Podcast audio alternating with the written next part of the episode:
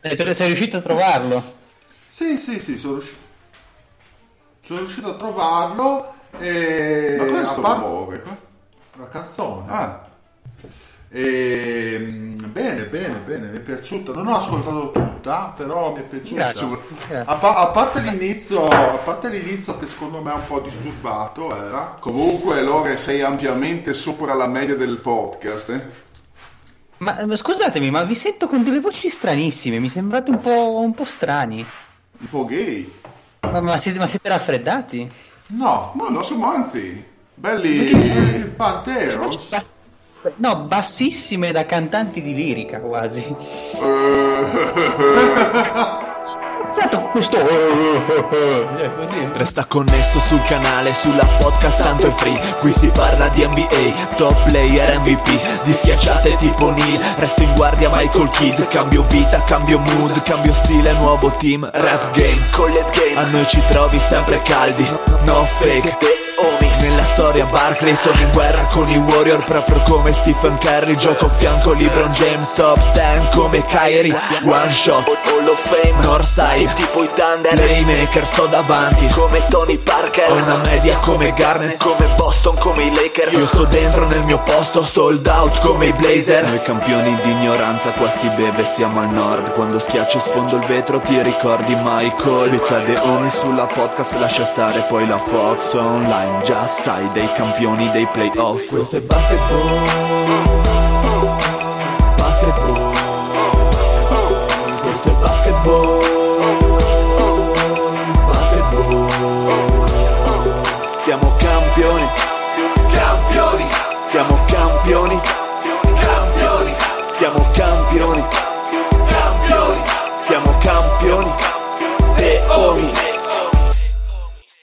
Benvenuti a questa nuovissima puntata di The Omis. State ascoltando la voce del Dile con me, lo zio. Buonasera a tutti, soprattutto a quelli che prima o poi la serviranno su un piatto d'argento. Un saluto al Fede. Bella rega. Un saluto al Mario. Buonasera a tutti, soprattutto quelli che hanno Anthony Davis contro al Fantabasket, ma lo stesso si usciano i coglions. Un saluto a Lorenzo. Buonasera a tutti, io dico solo meno male che ci sono i 49ers, perché tra Milan e Knicks quest'anno è sportivamente un bagno di sangue. Perfetto, è ospite di questa puntata Davide Chinellato direttamente dalla Gazzetta. Ma veramente? Sì. Ma veramente, buonasera a tutti. Veramente. Ecco, ritorno di Davide. Dopo l'anno scorso l'abbiamo richiamato. Ciao Davide. No, soprattutto è strano che abbia voluto ritornare. Quello, cioè... Esatto, perché richiamarlo è un attimo, ma il fatto che ci abbia risposto rispondo sempre quando volete, ragazzi. È sempre divertente. Di solito di no, se sei una persona. Ma infatti ricordo che una volta gli ho scritto tipo alle 2 o 3 di mattina, mi ha risposto subito, quindi o lavora o fa altro, ma non voglio addentrarmi nei meandri bui della vita di Davide. Sì, anche perché è molto complicata. Ecco, mettiamola così. Esatto. Siete nel pieno della copertura NBA adesso, quindi avete di lavoro da fare, no? Credo. Sì, tante notti di sveglia alle 2, appunto, quindi scrivetemi tranquillamente in piena notte perché vi rispondo abbastanza in fretta. Sì, finalmente è tornata la stagione. Le 10 del mattino. Le 10 del mattino sono più complicate, sì, assolutamente sì. Ma dai che adesso col fuso orario è anche comodo. Cambiamo... Sì, solo che il fuso orario dura solo fino a sabato. Esatto, vabbè, ce lo godiamo. Esatto. Dai, vantaggio di una settimana da prendere in considerazione. Allora Davide, siamo arrivati noi, The Homies, alla fine delle nostre preview. Ma non gli fai neanche fare una super marchetta al suo podcast? Proprio così, scivola via. Ma tutti conoscono Milkshake, conoscono Milkshake. Quindi Davide, vuoi... Io non oso tanto, anche perché insomma sono ospite di un altro bel podcast, quindi... La domanda è più bello il nostro o è più bello Milkshake? Beh, ragazzi, non si può rispondere a questa domanda. Sono due format diversi, dai. Che sono due format diversi, esatto, che se volete un NBA un po' più concentrata e senza battute divertenti, Milkshake ogni martedì, direi. Benissimo. Come Riccardo Fratesi. Ma noi non facciamo contenuti, facciamo entertainment, che è sempre la scusa buona per pararci il culo in ogni evenienza.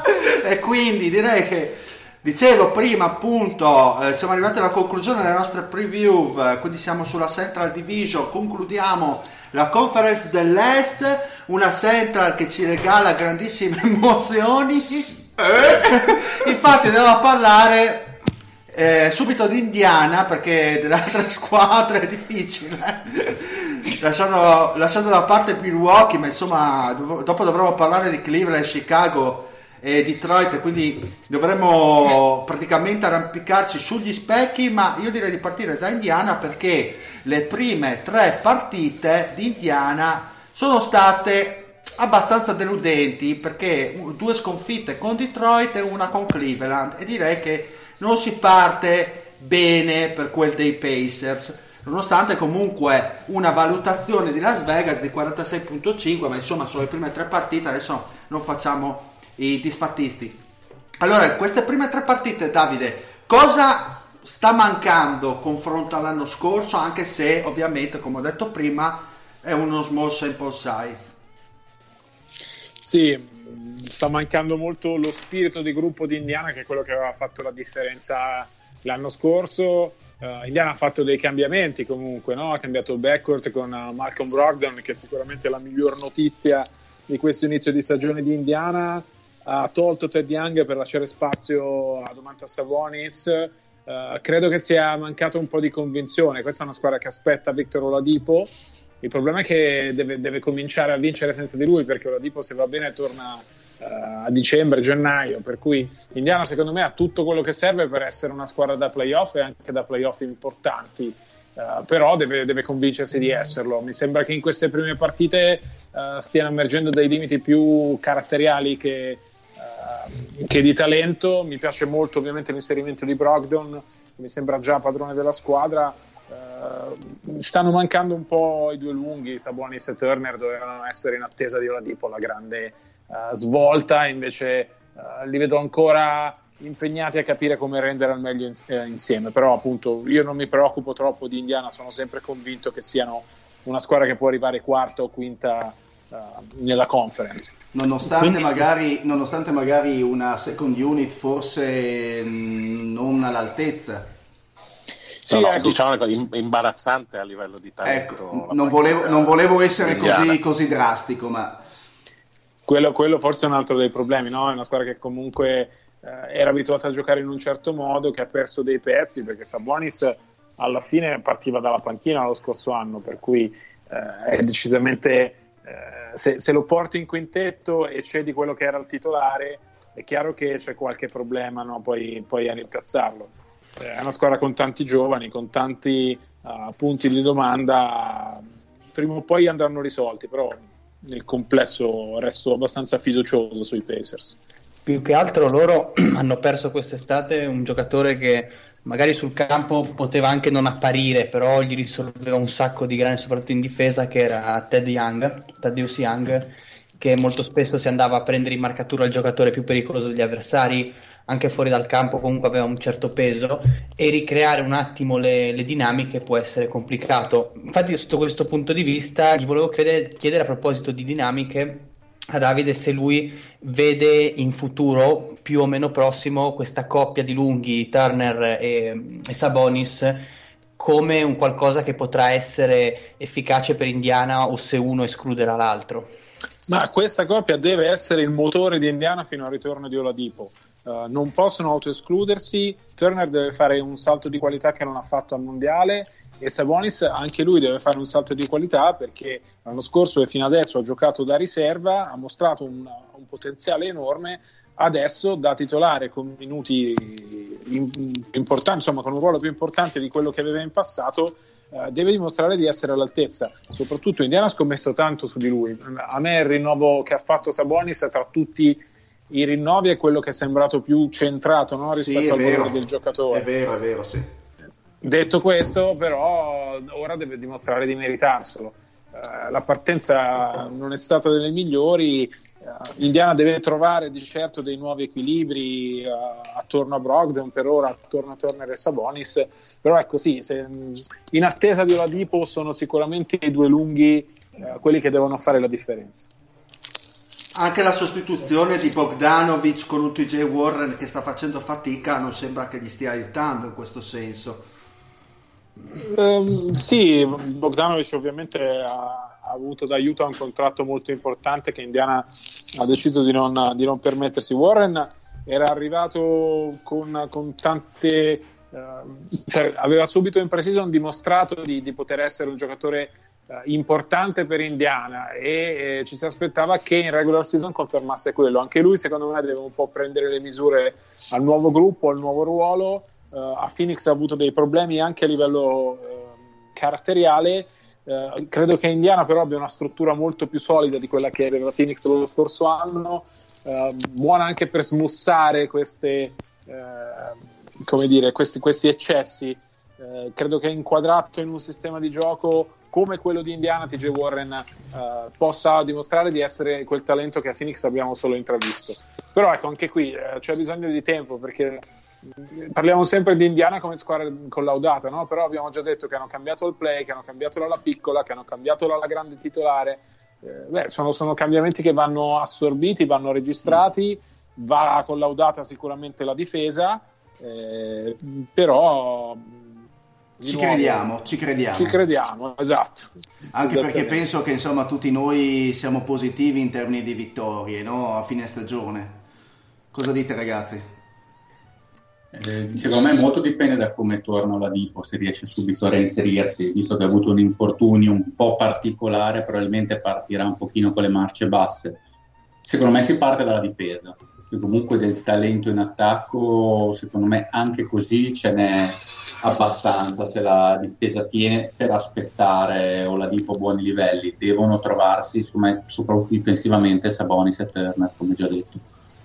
Sì, che tra l'altro uno dei dati che salta più all'occhio di queste tre sconfitte è stato il defensive rating, che li porta alle peggiori 5 difese per queste prime tre partite. Ovviamente non è, ripeto, sempre small sample size, quindi è tutto relativo, però dall'anno scorso, che erano tra le migliori tre, e giocare le prime tre partite con avversari non propriamente probanti come Detroit e Cleveland e ritrovarsi tra le peggiori 5, magari un sospetto viene di mancanza probabilmente di chimica, come diceva Davide.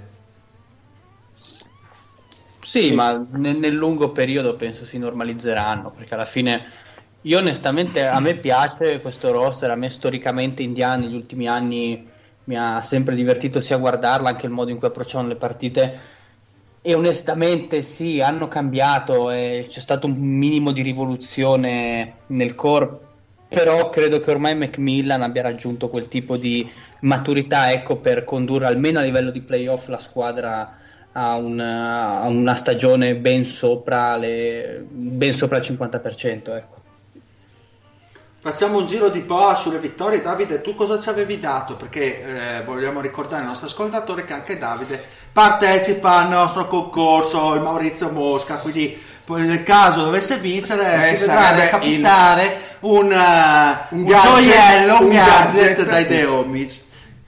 Beh, sarei felicissimo di vincere. Aspettate che vado a rivedere la mia 47. Bravi, ecco, sì, perfetto. Ti abbiamo già inserito dentro il nostro fantomatico sistema di computo, di algoritmi incredibili. L'algoritmo di Caressa è una maledizione delle elementari.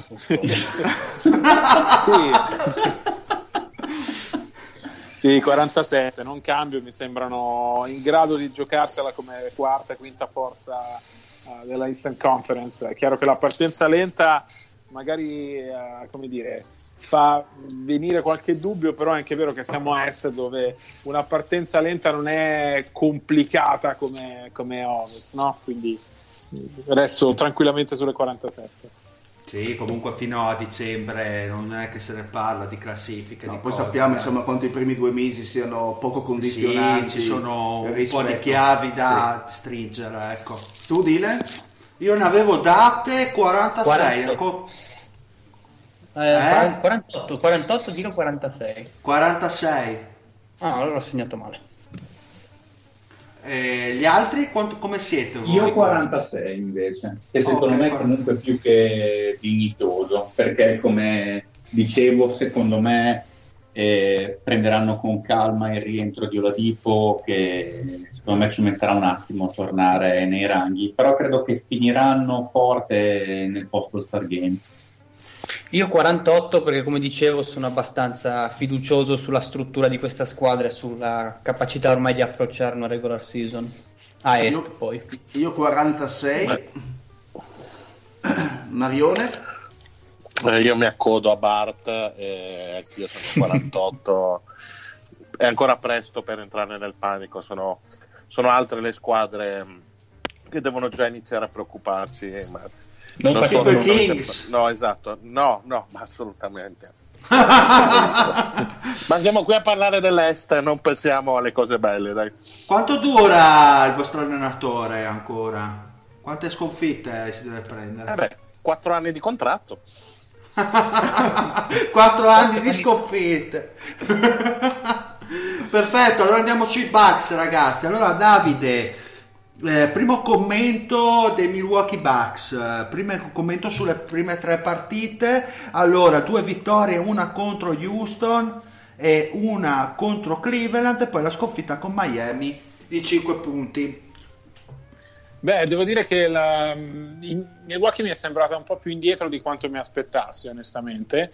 È vero che a Houston hanno fatto una vittoria importante, soprattutto hanno vinto quando Antetokounmpo è uscito per falli, però è anche vero che Budenholzer mi sembra abbia delle rotazioni estremamente lunghe, mi sembra che debba ancora ben trovare i giocatori a cui affidarsi, tolto ovviamente Giannis, che ha già dimostrato di essere in lizza per un altro MVP. Mi aspetto qualcosina in più da Middleton, mi aspetto che cresca di più l'alternanza tra i Lopez, che mi sembrano comunque ben padroni del ruolo di centro.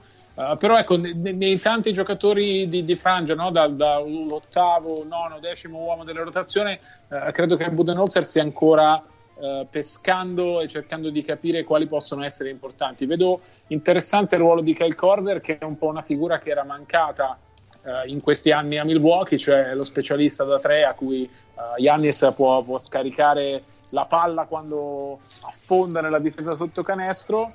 Mi sembra che si stia inserendo benino Wesley Matthews. Molto bene, sì. Di certo con Brogdon hanno perso un altro play da mettere accanto a Eric Bledsoe, che sappiamo ogni tanto si prende delle pause, anche a livello proprio di fiducia che ha in se stesso. George Hill non è lo stesso tipo di giocatore, soprattutto non ha la stessa conoscenza del sistema Milwaukee in generale come ce l'aveva Brogdon.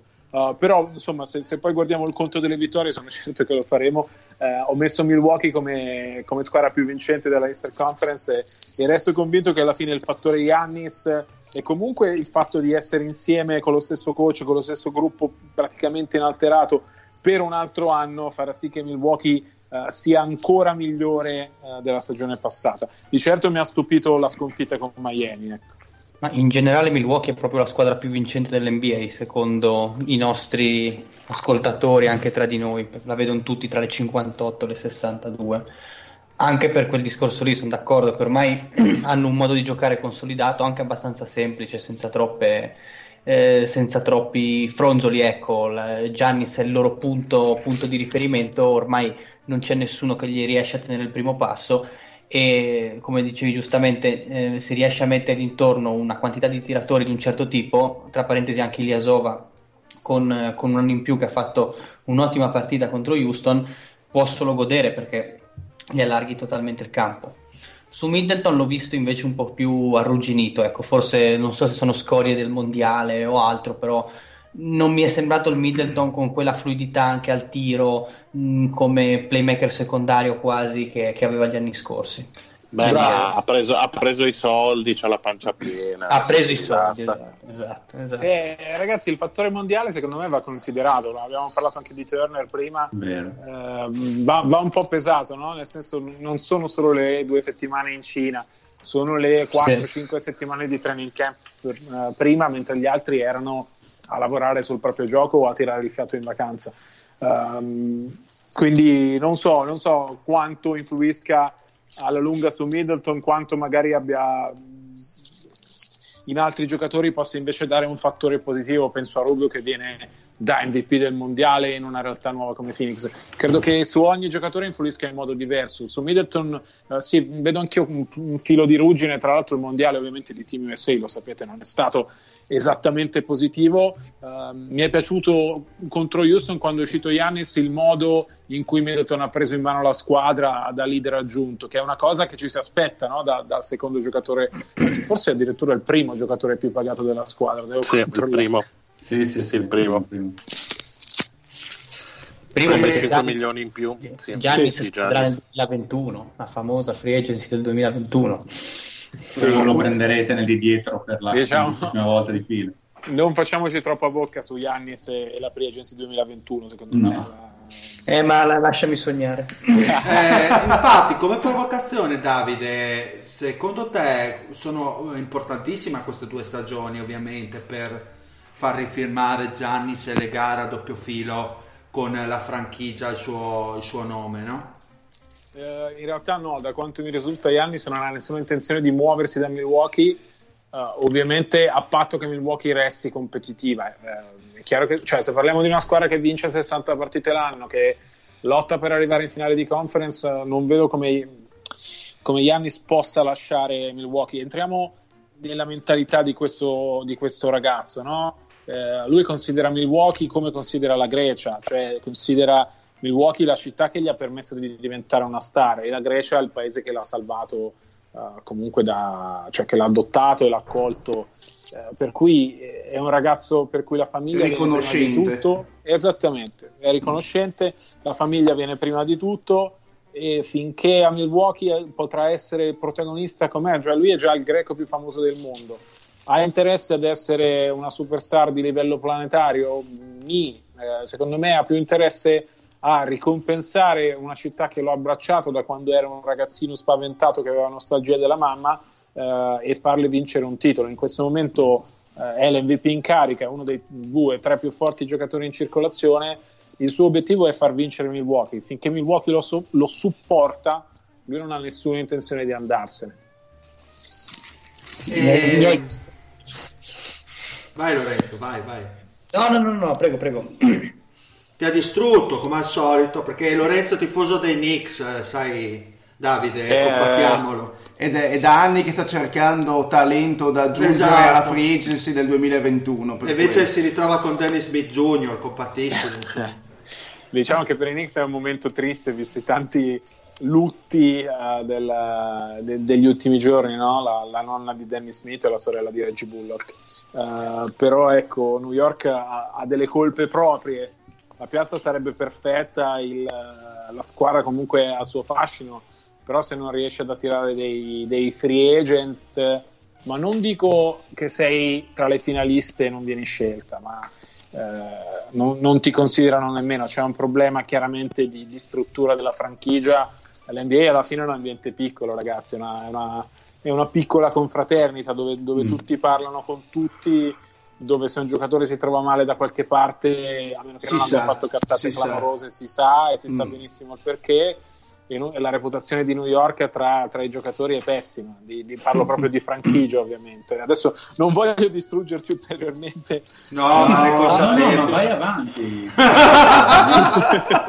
No, ancora un quarto d'ora non finisce di New York, sarebbe fantastico. No, allora dai, voglio darti comunque la speranza che hanno tutti i tifosi dei Knicks, cioè che RJ Barrett è veramente il fenomeno che limitiamoci a dire che è qualcosa, diciamo che è quel barlume di luce che vedi in fondo al tunnel, dai. Come la potreste essere fa, dai.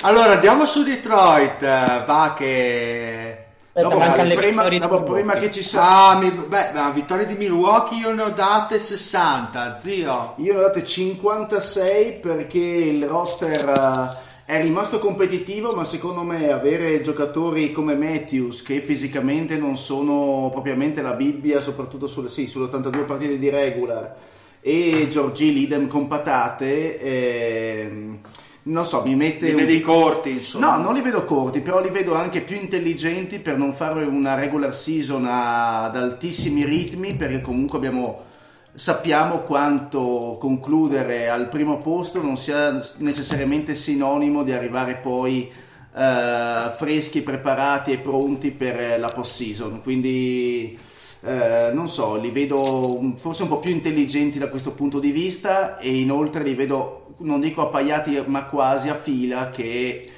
come quintetto, come starter, secondo me sono il meglio che l'Est può offrire. Io dico 61, pilota automatico e via. Mario, Fede? Io 62, miglior record dell'NBA, insomma, abbastanza d'accordo. Secondo me siamo un po' alti, devo dire la verità. Secondo me a 60 non ci tornano più, e non so neanche se siano così enormemente interessati a farlo. L'hanno già fatto il miglior record l'anno scorso, e penso che vadano un po' meno col pilota automatico quest'anno, quindi secondo me 58. Bene, andiamo su Detroit allora. Davide, come sempre, una rapida recensione, visione delle prime 4 partite di Detroit. Sono 2-2 per loro. Cosa ci dici di Detroit senza Griffin, e comunque dovrebbe tornare intorno alla prima settimana di novembre? Beh, ho visto Derrick Rose meraviglioso. Fatemi spendere una parola su questo giocatore. È credo che sia quello per cui tutti i tifosi NBA tifano, per quello che ha passato nel corso della sua carriera, per quanto aveva fatto innamorare quando era il più giovane MVP della storia. Ovviamente a quei livelli non ci torna e non gli interessa nemmeno tornare, ma finalmente abbiamo un giocatore maturato da un punto di vista mentale, consapevole di quello che è, di quello che può fare, di come può aiutare la squadra. E in questo momento è la miglior notizia di Detroit, molto più anche di Andre Drummond, perché Rose così protagonista fa piacere a tutti. La brutta notizia ovviamente è Blake Griffin di nuovo infortunato. Detroit è una squadra che da troppi anni non è né carne né pesce. Ha provato a cambiare allenatore, non è che stia proprio funzionando, anche perché ha tenuto praticamente gli stessi uomini che c'erano prima. Ha cambiato qualcosa sugli esterni, ma è sempre Jackson, che tra l'altro è fuori per infortunio e continua a confermarsi più croce che delizia. Ha tenuto Blake Griffin, ha tenuto Andre Drummond, gioca un basket che, se vogliamo, è a poca immagine del suo allenatore, no? Che si è avuto grande successo a Toronto giocando in modo molto diverso.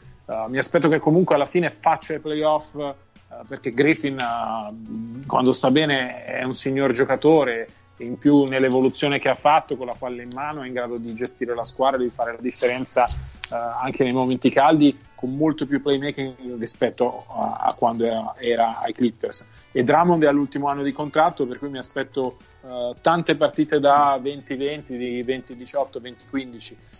Anche questo è un fattore da tenere in considerazione. Però ecco, continua secondo me Detroit a ballare a quel livello di squadre che devono far fatica per entrare nei playoff.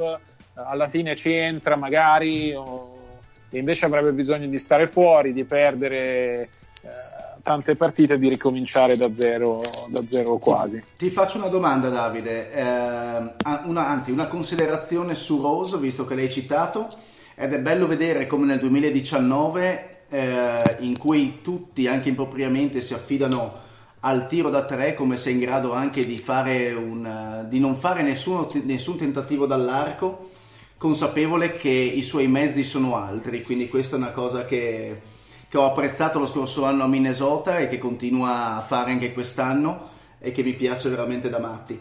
E seconda cosa, Luke Kennard sembra che quest'anno possa essere il suo, quello di Detroit, e deve dimostrare che questo è il suo anno, perché Detroit ha bisogno di un giocatore del genere sugli esterni. Chiesi sta provando il sistema della doppia point guard, c'è bisogno di un tiratore che la metta. Tony Snell onestamente mi sembra molto modesto. Kennard ha il potenziale, il talento, la mano per essere quel tipo di giocatore. Deve trovare continuità, ovviamente giovane, ha bisogno di fiducia prima di tutto, e ha bisogno anche di una squadra che lo supporti. Non ho ancora capito se Casey lo vede come titolare, come sesto uomo, però insomma Kennard finora ha risposto molto bene. Penso che sia se lui riesce a fare una stagione costante, esatto, in cui la mette da tre, Detroit possa aver trovato un titolare importante su cui investire per il futuro. Quante vittorie avevi dato a Detroit, Davide? Credo 41. Sì, mi sembra. Controllo. Mi sembra 41, sì. Dico, come dicevo, è una di quelle squadre che sì, 41. Sì, è una di quelle squadre che lottano. Navigano, ma alla fine i playoff per me li fa. Ok, zio, tu come sei messo su Detroit? Ma è una squadra che, come sapete, non mi piace molto per come è strutturata ormai da diversi anni a questa parte. Li ho messi in quel limbo di squadre che possono variare di 2-3 vittorie tranquillamente. Io ho dei 39, ma potrebbero essere tranquillamente 42 o 37, che secondo me il limite è veramente sottile, nel senso che tutto dipende da Blake Griffin, dalla sua condizione. Se riesce a fare lo stesso numero di partite dello scorso anno, secondo me è oro colato per questa franchigia. Fede? Lorenzo? Io sono mi ero mutato, sorry. Okay. No, secondo me con questo Rose e con The Griffin che torna hanno un signor one to punch con Kennard, che secondo me ha fatto veramente un passo in avanti di ottimo livello e che dà equilibrio finalmente, secondo me, a un quintetto che con Griffin, se torna sano, ripeto, ha un suo equilibrio che fino all'anno scorso secondo me non c'era, e mettendo la tara a una stagione magari da 60 partite da Blake, secondo me le 41 di Davide sono corrette. Potevano essere tranquillamente 45-46 con tutti sani, perché il quintetto quest'anno non mi dispiace, però gli infortuni sono sempre dietro l'angolo, purtroppo. Io la penso più come lo zio, gli hanno dato 39. A me onestamente questa squadra non piace, non è poco moderna, brutta da vedere in attacco, fanno tanta fatica a trovare la via del canestro. Hanno cominciato un po' scricchiolanti in difesa, ma quello penso che si aggiusterà, perché comunque questa squadra si basa soprattutto sulla difesa e sulla protezione e l'aggressione dei tabelloni in attacco. Però onestamente penso che magari riusciranno a rosicchiare un ottavo posto, non tanto per merito loro quanto per demerito degli altri. Mario?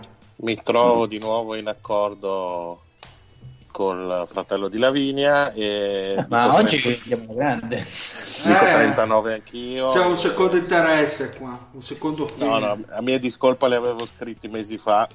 Mario è stato il primo a mandarmele. Ok. È stato anche il primo a manifestare interesse per Lavinia. Ricordo che quando ho scritto queste previsioni ero ancora ubriaco dal matrimonio dello zio, lo ricordo chiaramente.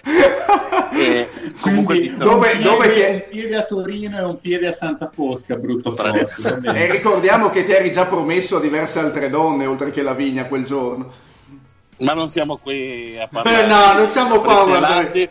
Esatto, stavamo parlando di quella squadraccia che è Detroit. Io ho sempre avuto grande avversione per questa strutturazione abbastanza démodé, diciamo, nel basket del 2019.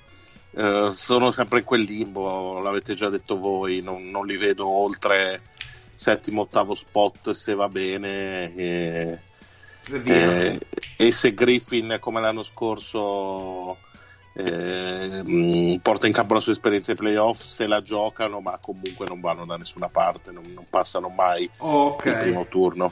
Ok, 2 domande telegrafiche per Davide prima di lasciarlo andare su Cleveland e su Chicago, ma anche no, io volevo fargli altre cose, altre domande. Facciamo domande su squadre serie, dai. Ok, no, dai, facciamo 2 domande telegrafiche a Davide prima di lasciarlo andare. Allora, volevo farti farti due domande telegrafiche con altrettante risposte telegrafiche, penso. Tra Barrett ed Andre Hunter, chi vedi, diciamo, migliore tra questi due e perché? Barrett perché è più completo. Hunter è un giocatore bravissimo in difesa, ha una dimensione ancora da scoprire in attacco. Barrett mi sembra molto più completo, l'unico fattore, appunto, mi spiace tornare su quel tasto dolente, ma è il fattore media e le aspettative che hanno gli altri. Ok, e poi tra i tre play che fra virgolette più adesso hanno sorpreso, cioè Coby White, Ja Morant e Kendrick Nunn, chi dei tre ti ha impressionato di più? Beh, Kendrick Nunn assolutamente, un ragazzo venuto dal nulla.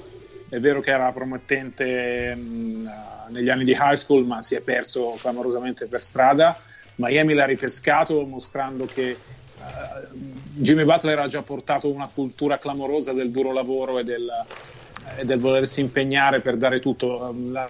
Non c'entra con Nan, ma Butler si è complimentato con Herro dicendogli: hai fatto bene, ma adesso torna sotto a lavorare, che è solo l'inizio. Penso che abbiano tutti abbracciato questo spirito di Butler, e Nan ha i mezzi, si sta inserendo in un buco che Miami aveva con la retrocessione di Dragic a sesto uomo. Credo che ne stia approfittando. Il fatto che sia rimasto lui in quintetto ora che è tornato Butler pende sicuramente a suo favore. Sicuramente pesa anche il fatto, rispetto ai primi due, che insomma il ragazzo l'ho visto giocare e dimostra di avere 24 anni, cioè si vede che comunque ha una certa maturità che forse gli altri due ancora devono possedere, devono imparare ad avere ed utilizzare. Sicuro, poi è un ragazzo che ha provato il fallimento sulla propria pelle, mentre gli altri due stanno ancora nella fase di vivere il sogno, no? Esatto. Sono arrivati in NBA, mentre sanno che avranno una chance di dimostrare quanto valgono, una chance di dimostrare il loro talento. Nan si sta giocando la seconda chance, non ce n'è una terza se fallisce qui, per cui gioca con una fame chiaramente diversa. Bravissimo. Avete altre domande? Una domanda velocissima, bruciapelo, sui vice campioni in carica. Golden State, allarme rosso oppure Kerr, Green e Steph Curry riporteranno in rotta tutta la baracca, andranno ai playoff tranquillamente?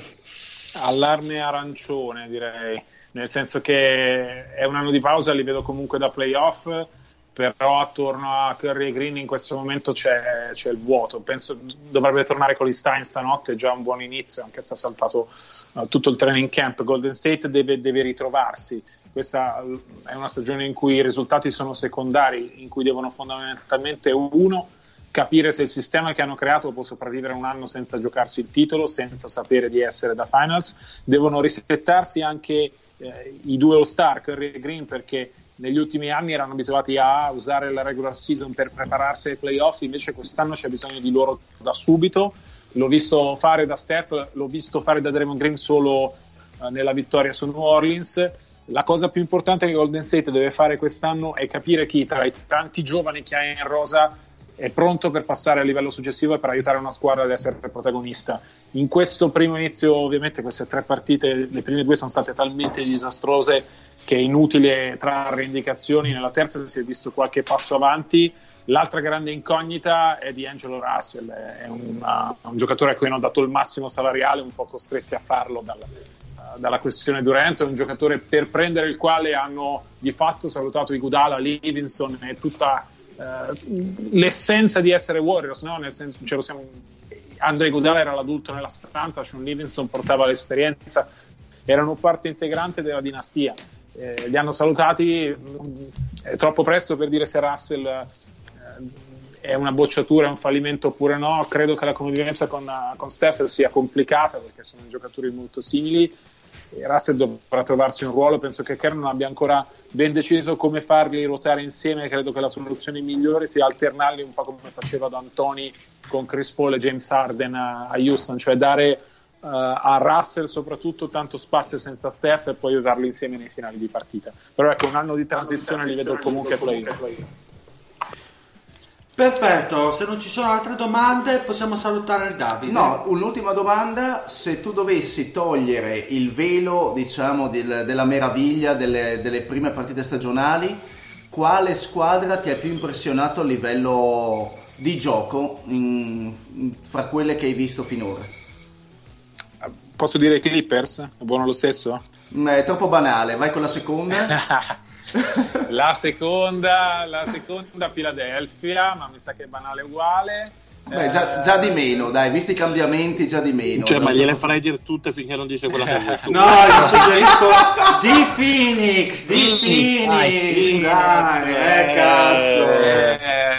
cazzo. Sì, torna in playoff, dile. Ragazzi, si sta stringendo i coglioni, Davide. È durissimo. A Ovest è dura per tutti. Onestamente, Phoenix voglio capire se sono il fuoco sacro di inizio stagione, se è davvero un cambiamento. Loro avevano bisogno di un cambio culturale prima di tutto. L'ho visto già, perché insomma conosco Monty Williams, so quanto sia un allenatore rigoroso. La squalifica di Ayton fa pensare ai vecchi Suns, no? quelli dell'anno scorso. Il modo in cui l'hanno gestita invece fa pensare a una squadra matura. Penso che questo possa essere un anno importante per il Suns. Onestamente vederli da playoff è dura, cioè, quando ho fatto la griglia su Gazzetta ho lasciato fuori Dallas, e ho fatto davvero fatica, ho lasciato fuori. No, hai fatto davvero Orleans. Vedremo, ne riparliamo più avanti. L'ho fatta per un semplice motivo: ho imparato a non scommettere contro gli Spurs. Però ecco, se devo scegliere una squadra che fa i playoff al posto di San Antonio, o comunque che entra nelle 8 che non ho dato, ne metto almeno 2-3 prima di scegliere Phoenix. Questo non vuol dire che non faranno un anno positivo, però anno positivo per una squadra che viene da così tante sconfitte e gettare basta poco. Sì, sono d'accordo con te. Bene Davide, casomai ci risentiamo per il finale di stagione, così facciamo i conti. Così finalmente possiamo deriderti apertamente. Esatto. Mi sembra giusto, io nei pronostici sono notoriamente un disastro. Bravo, ma sei buona compagnia. Sei buona compagnia. Non preoccuparti. Intanto grazie Davide, grazie, e ci sentiamo presto. Grazie a voi ragazzi. Grazie. Ma chi ha messo 28 il pack? Com'è l'ambiente Kings, Mario? Ma, tutto in regola mi sembra, siamo tornati agli anni d'oro. Non so perché vi stupiate di tutto questo. A me l'anno scorso è sembrato un'annata così fuori dall'ordinario. Ma sì, no, non ci avevo mica creduto. No, guarda, posso dire una cosa, che la partita che ho visto contro i Suns li ho visti abbastanza spaesati, quindi credo che... Ma magari devono assimilare un attimo gli schemi del coach, ammesso che ce ne siano.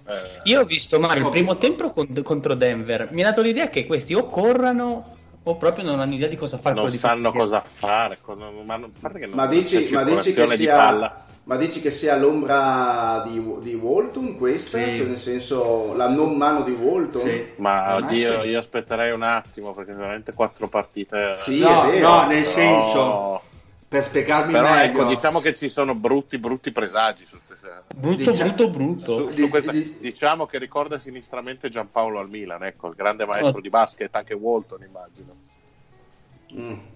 Boh, possiamo anche concluderla qua l'analisi sui Kings, insomma. Cioè io ho visto una tripla in transizione di Ariza, così senza ritmo, senza niente, spiattellarsi contro il tabellone, una roba che... Beh, è andata anche bene che non lo so. No, quello, cioè, secondo me... uno spettatore. Secondo me, come dicevo prima, nel senso, cambi comunque allenatore, devi un attimino riassestare gli schemi e tutto, li ho visti... un po' spaesati. Io nelle cose da fare, ho visto Hild. Io li ho visti la prima scelta assoluta il prossimo anno. Ma figurati, ma magari. Che tra l'altro li andrà. Ma è pieno di PG mi sembra il prossimo anno. Ma la prima dicono che sia un centro. C'è un centro che a vederlo sembra tutto schillato, tutto... Io ho visto invece su NBA Net, sul mock draft, un bel Nico Magnon come sesta scelta assoluta. Sì, ma viene da noi e fa la fine di Stauskas, è già scritto. Benissimo, guarda, bello, bel futuro. E il Bellinelli rosso sarà. Ma tra l'altro Stauskas dove è finito, scusate? Adesso mi fa trombarci la donna. Non gioca in NBA sicuramente, questo sarà in Cina. Scontato. Ma scusa, ma avete mai visto con chi sta Stauskas? Sarà con la signora a casa. A pompare duro. L'ultima stagione ha giocato a Cleveland. Ma adesso lo vado a cercare lo Stauskas. Fede, ci sei? Fede! Ma dove cazzo va? Ma dove sparisce il Fede? A Vittoria sta facendo le valigie. Ok. Sì, sono un po' avanti e indietro. Taylor Henderson. Ma scusa, non era, come si chiamava quel Colentoni, no? Non era la prima scelta, uno che si chiama così. Fede, sai come sai? Sai cos'è quella cosa che va sempre avanti e indietro? Quella cosa che va sempre avanti e indietro come te? James Wiseman, Mario. Sì, Anthony Edwards anche, vedo. Ecco, l'Anthony è sceso. Che cosa è a parte il cazzo della fregna? Bravo, hai già risposto, bravissimo. Comunque sto guardando adesso la moglie di Stauskas e devo dire che merita. Oh, rega, io lo dico solo fuori onda, ma in questo momento Westbrook sta giocando meglio di Harden. Ma tanto non lo dici fuori onda perché stiamo registrando, non ci vuole molto. Beh, insomma, diciamo nell'ultima partita che decisamente Harden è quasi deleterio, è tornato Westbrook e decisamente ha ritirato sulla partita per Houston. Ma Harden deve ringraziare che c'è Conley, perché penso che sia l'unico che tiri peggio di lui dall'arco queste prime partite. Anche Kemba sta facendo schifo. Ma scusami, indovina chi ce l'ha? In ma Fede, ma nel reparto guardie oggettivamente Westbrook e Aleandro Baldi è grande. Cosa? Ma Westbrook oggettivamente come sta giocando? Cioè come con Oklahoma? Ma sta tirando veramente così Harden, porca puttana. Sì, no, sta giocando nei limiti del suo essere Westbrook, sta giocando abbastanza bene, passa molto la palla, fa un po' l'ignorante, ma ogni tanto sbatte un po' contro la difesa durante le penetrazioni, come è normale che faccia, perché Westbrook, ma non esageratamente. Ha già una discreta chimica con Capela, trova sempre P.J. Tucker in angolo, che infatti sta tirando da tre come non ci fosse un domani, e tipo la prima volta in carriera che fa almeno 15 punti per 3 partite consecutive, non gli era mai successo in carriera. Sta giocando anche come un negro, nel senso lo sta mettendo, sta tenendo dentro. Deve essere abbastanza negro di suo. Cioè più negro di quello che è. Un negro come Capela. Harden che sta tirando col 15% da 3. Vabbè, ma è iniziato male. Va bene. Queste partite, secondo me è uno scontro virile, cioè secondo me sta perdendo virilmente contro Westbrook. Cioè si sente meno maschio. Ma ferma il pallone, non mi sta proprio piacendo Harden. Cioè, sta giocando meglio, sta giocando decisamente meglio. Io penso che nel nuovo contratto collettivo ci sia un premio per chi a fine anno sbaglia più di 200 triple, perché sennò non mi spiego perché così tanti esterni stiano facendo questa gara. E al di là delle percentuali dal campo, a me Daniel House sta piacendo molto. Come scusa, ma lo dicevi anche in precision. Al di là delle baie, io la precision non l'ho guardata perché non la guardo. No, ma nel senso lo dicevi che sarebbe. Sì. A me piace come giocatore. Molto sì, ci torna veramente con meno male che c'è almeno lui. Se ma di chi stai parlando? Un po' di gambe in più, se avesse di Daniel House. Ah, ok. Se poi adesso Stevens giocasse 20 minuti anziché 14, se tanto lo fa giocare un po' di più, vediamo, sta giocando un po' male, però ci serve, perché siamo cortissimi, abbiamo giocato in 7 ieri. Cioè alla terza partita stagionale giochi in 7 e quindi sopra 35 minuti, tipo, dai, non si può. Beh, direi proprio di no, anche perché sì, non è che siete dei virgulti di gioventù. Sì, voglio dire, Gordon comincia... ma scusa, tanto è il difensore dell'anno Gordon.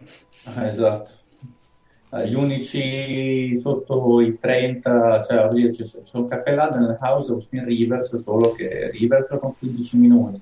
Tabo, se Foloscia avesse un quarto d'ora nelle gambe sarebbe utilissimo. Direi che non ne ha.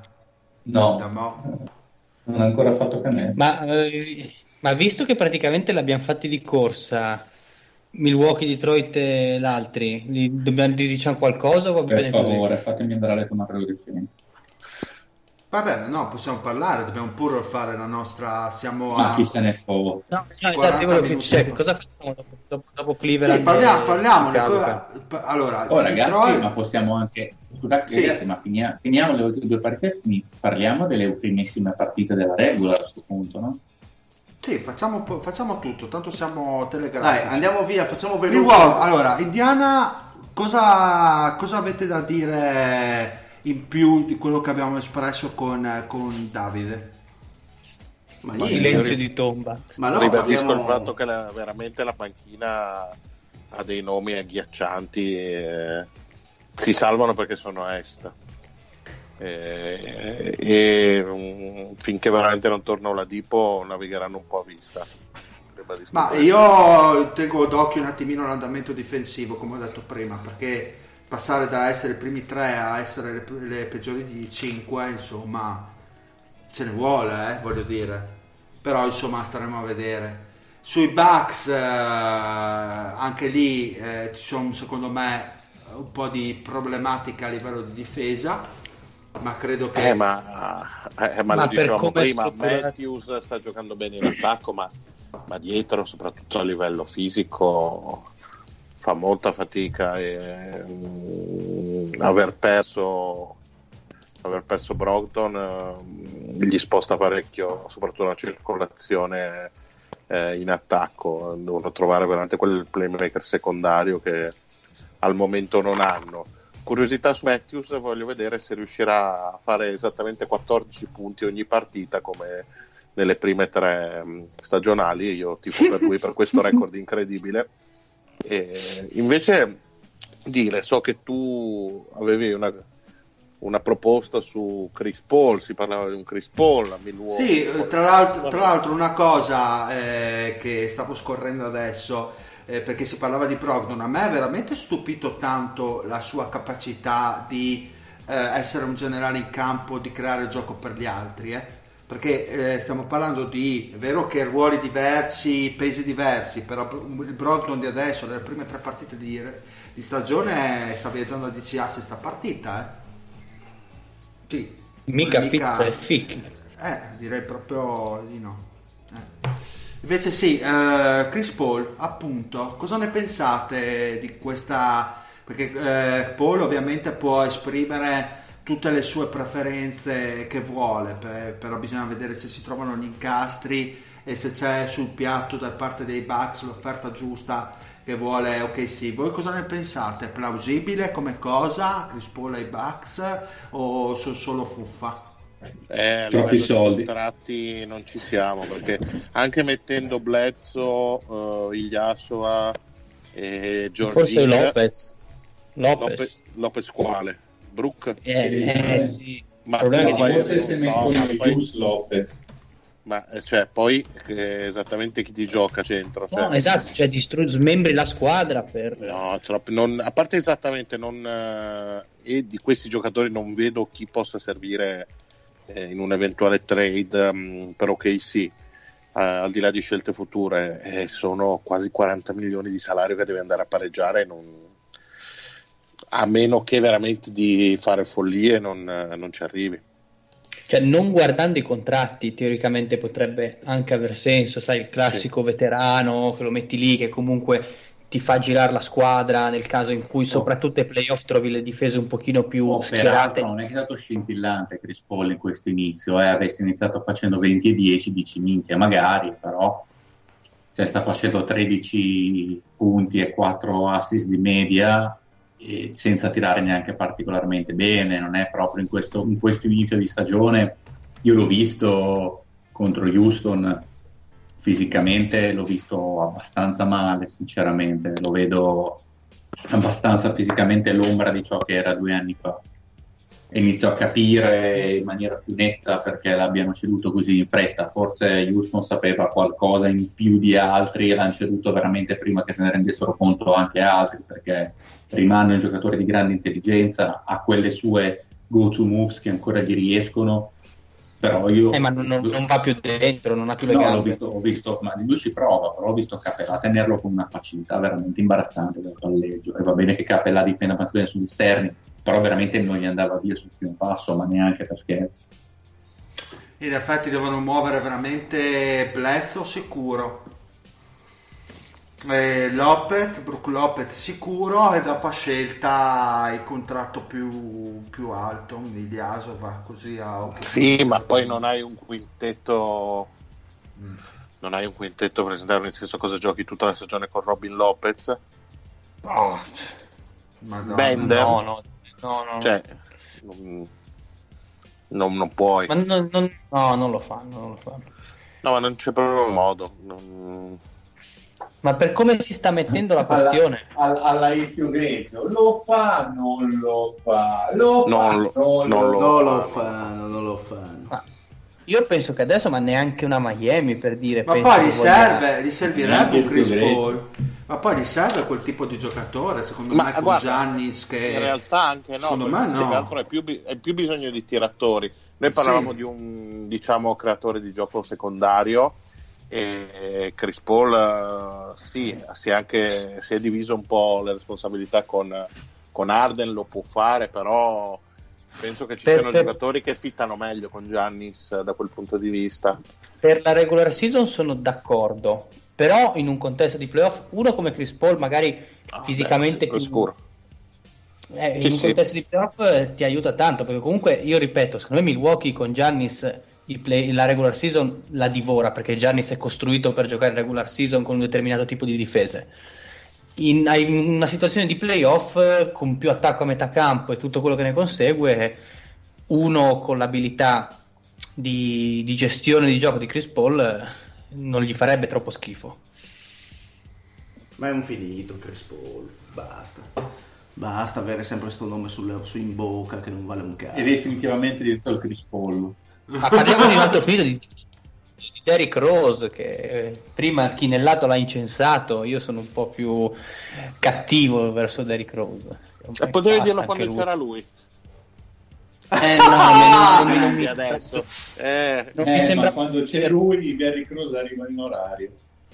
No, in realtà io condivido abbastanza quello che ha detto Davide, nel senso che ha imparato a giocare a basket in una modalità abbastanza, insomma, intelligente per le sue problematiche fisiche, solo che non so quanto durerà, l'unica incognita. Ma Dio, ci siete o siete morti con queste affermazioni dello zio?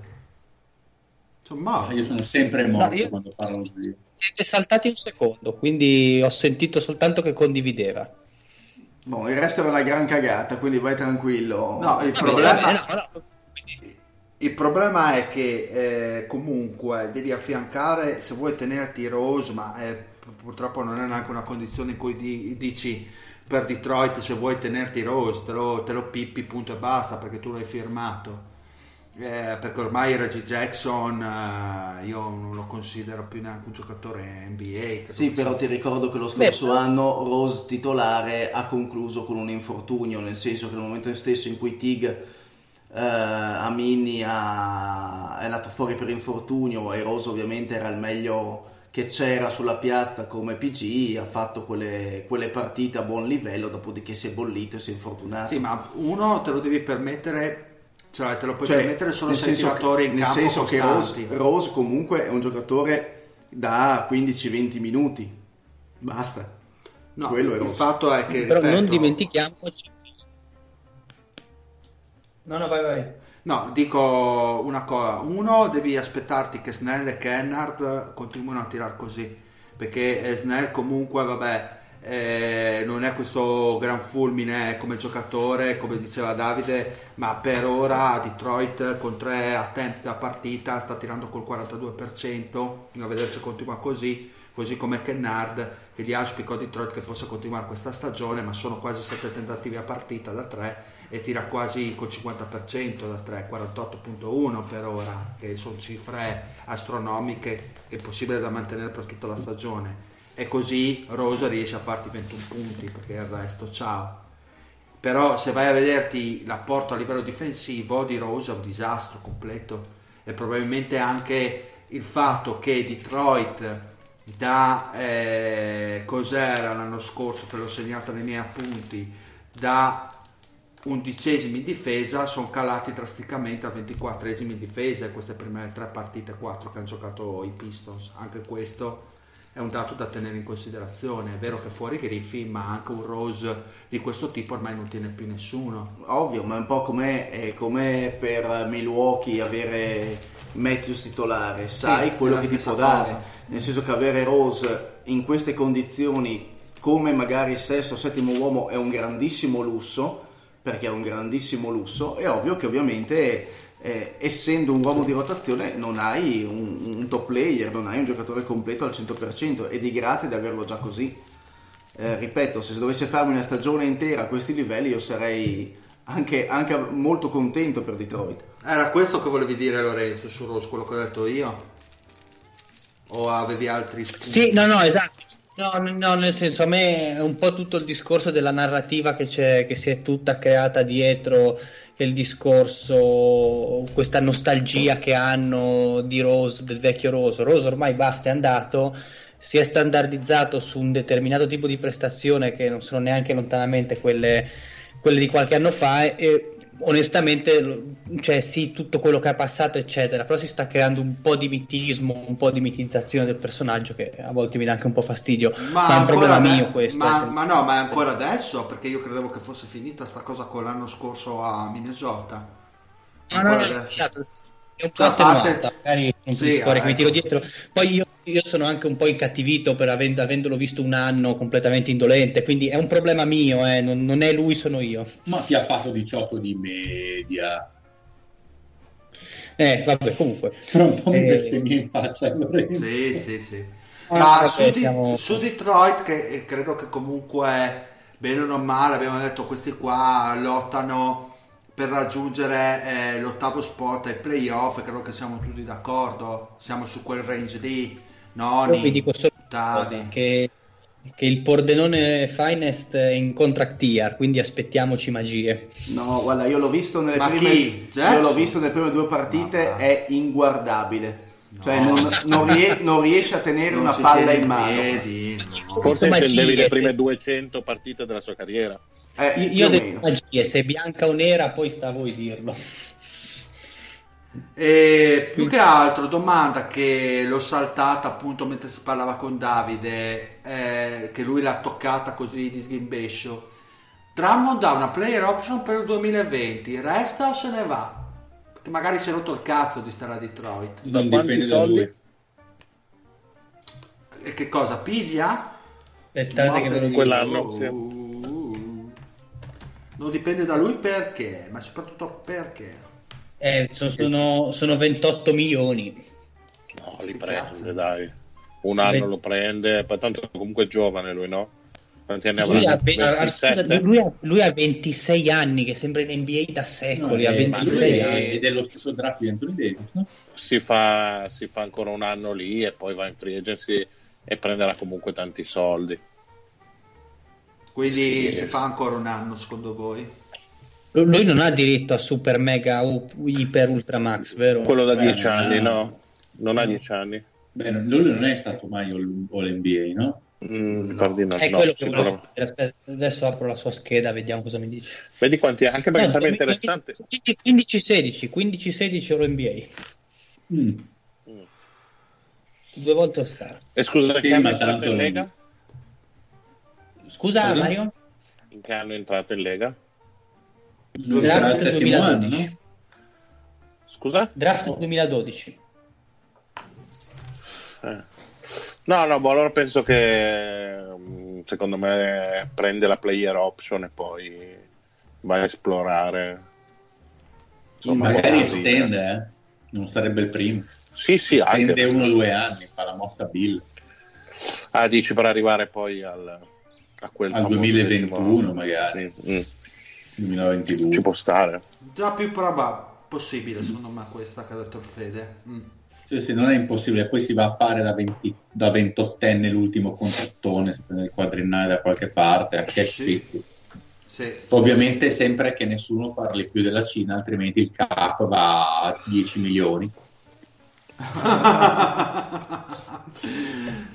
Che bravo che sei, Fede, zio Billy.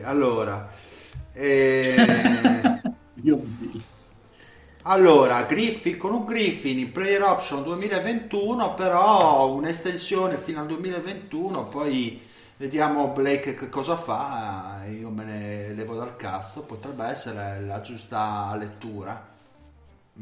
La vedo abbastanza possibile. Ci sta. Beh, sarebbe forse l'unica maniera perché questi Detroit restino comunque borderline. Ma quello che gli interessa, secondo me, no? Cioè, sti qua non gliene frega un cazzo, basta arrivare ai playoff. Anche loro vivacchiano. Sì, Beh, non hanno molta altra scelta, nel senso che quello che ha detto Davide è corretto, o rifondano o continuano finché possono con questi giocatori, quindi...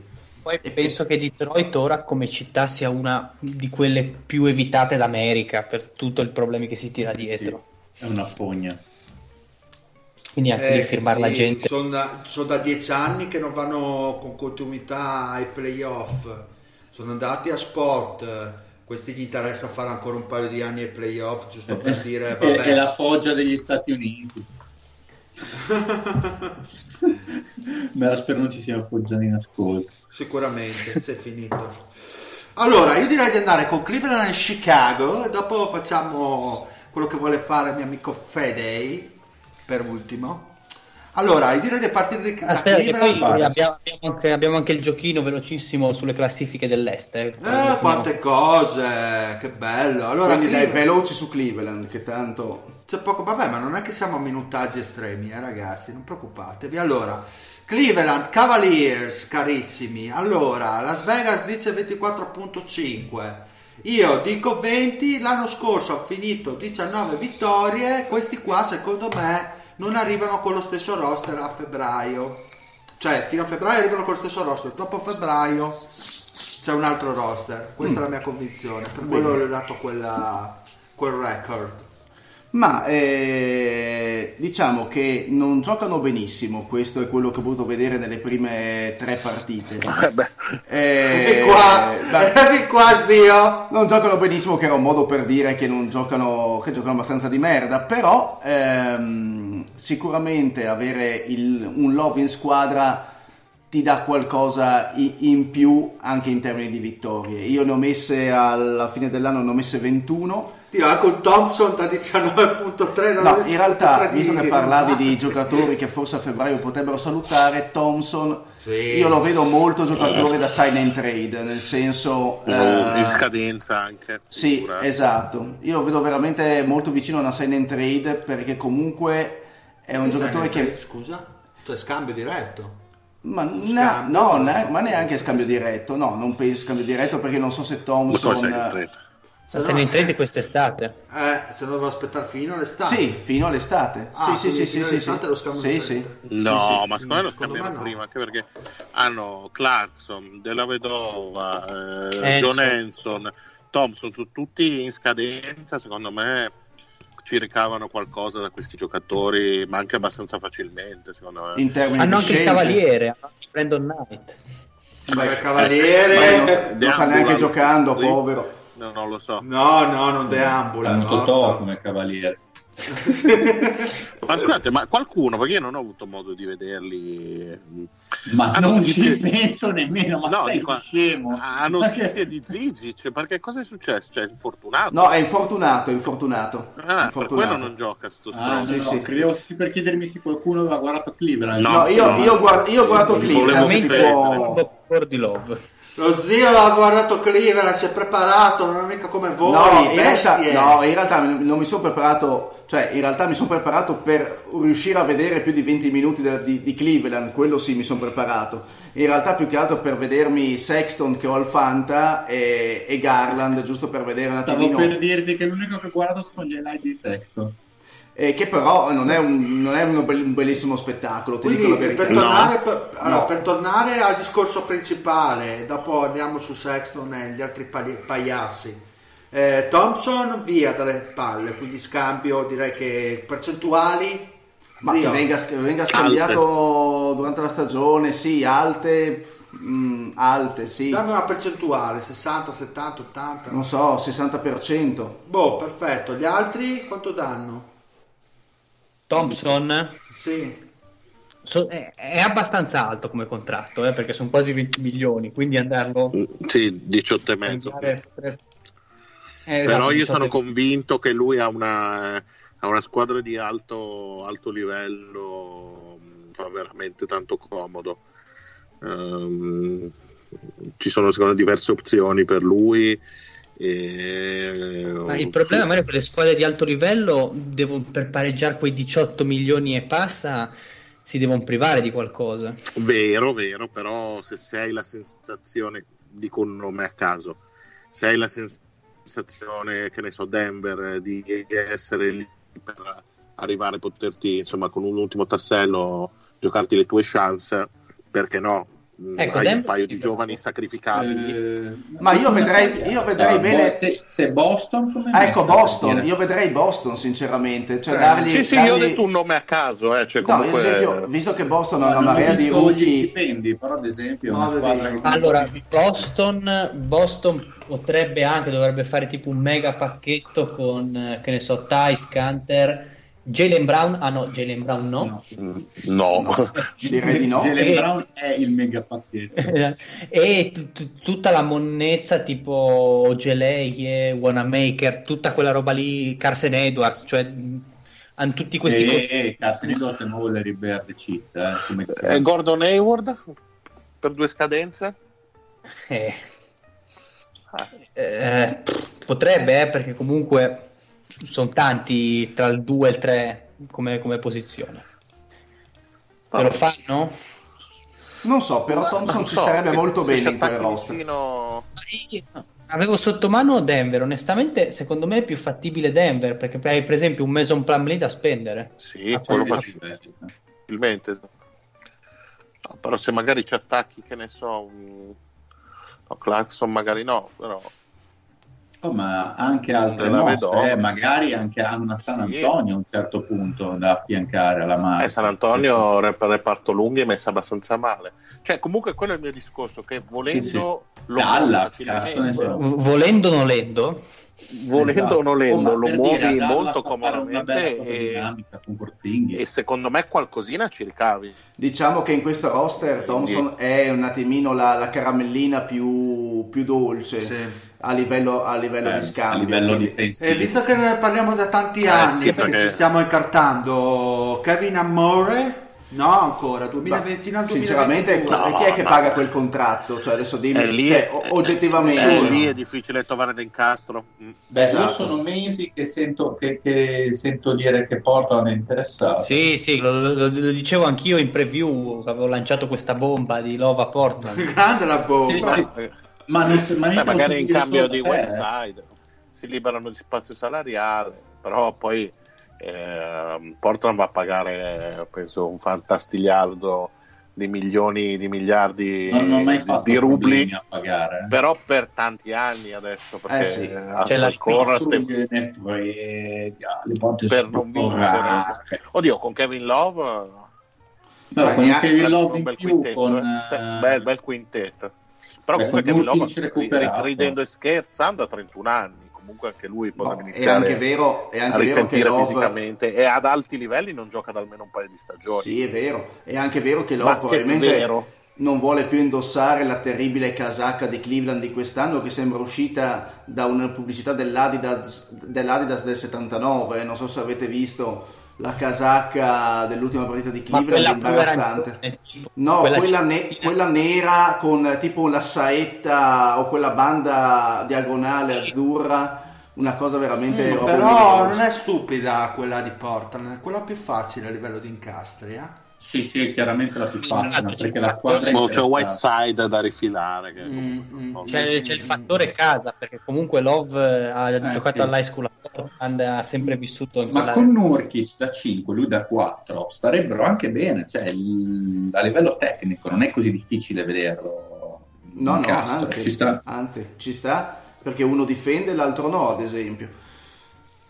Fanno due cose diverse. Quello sì. Uno si segue e l'altro viene.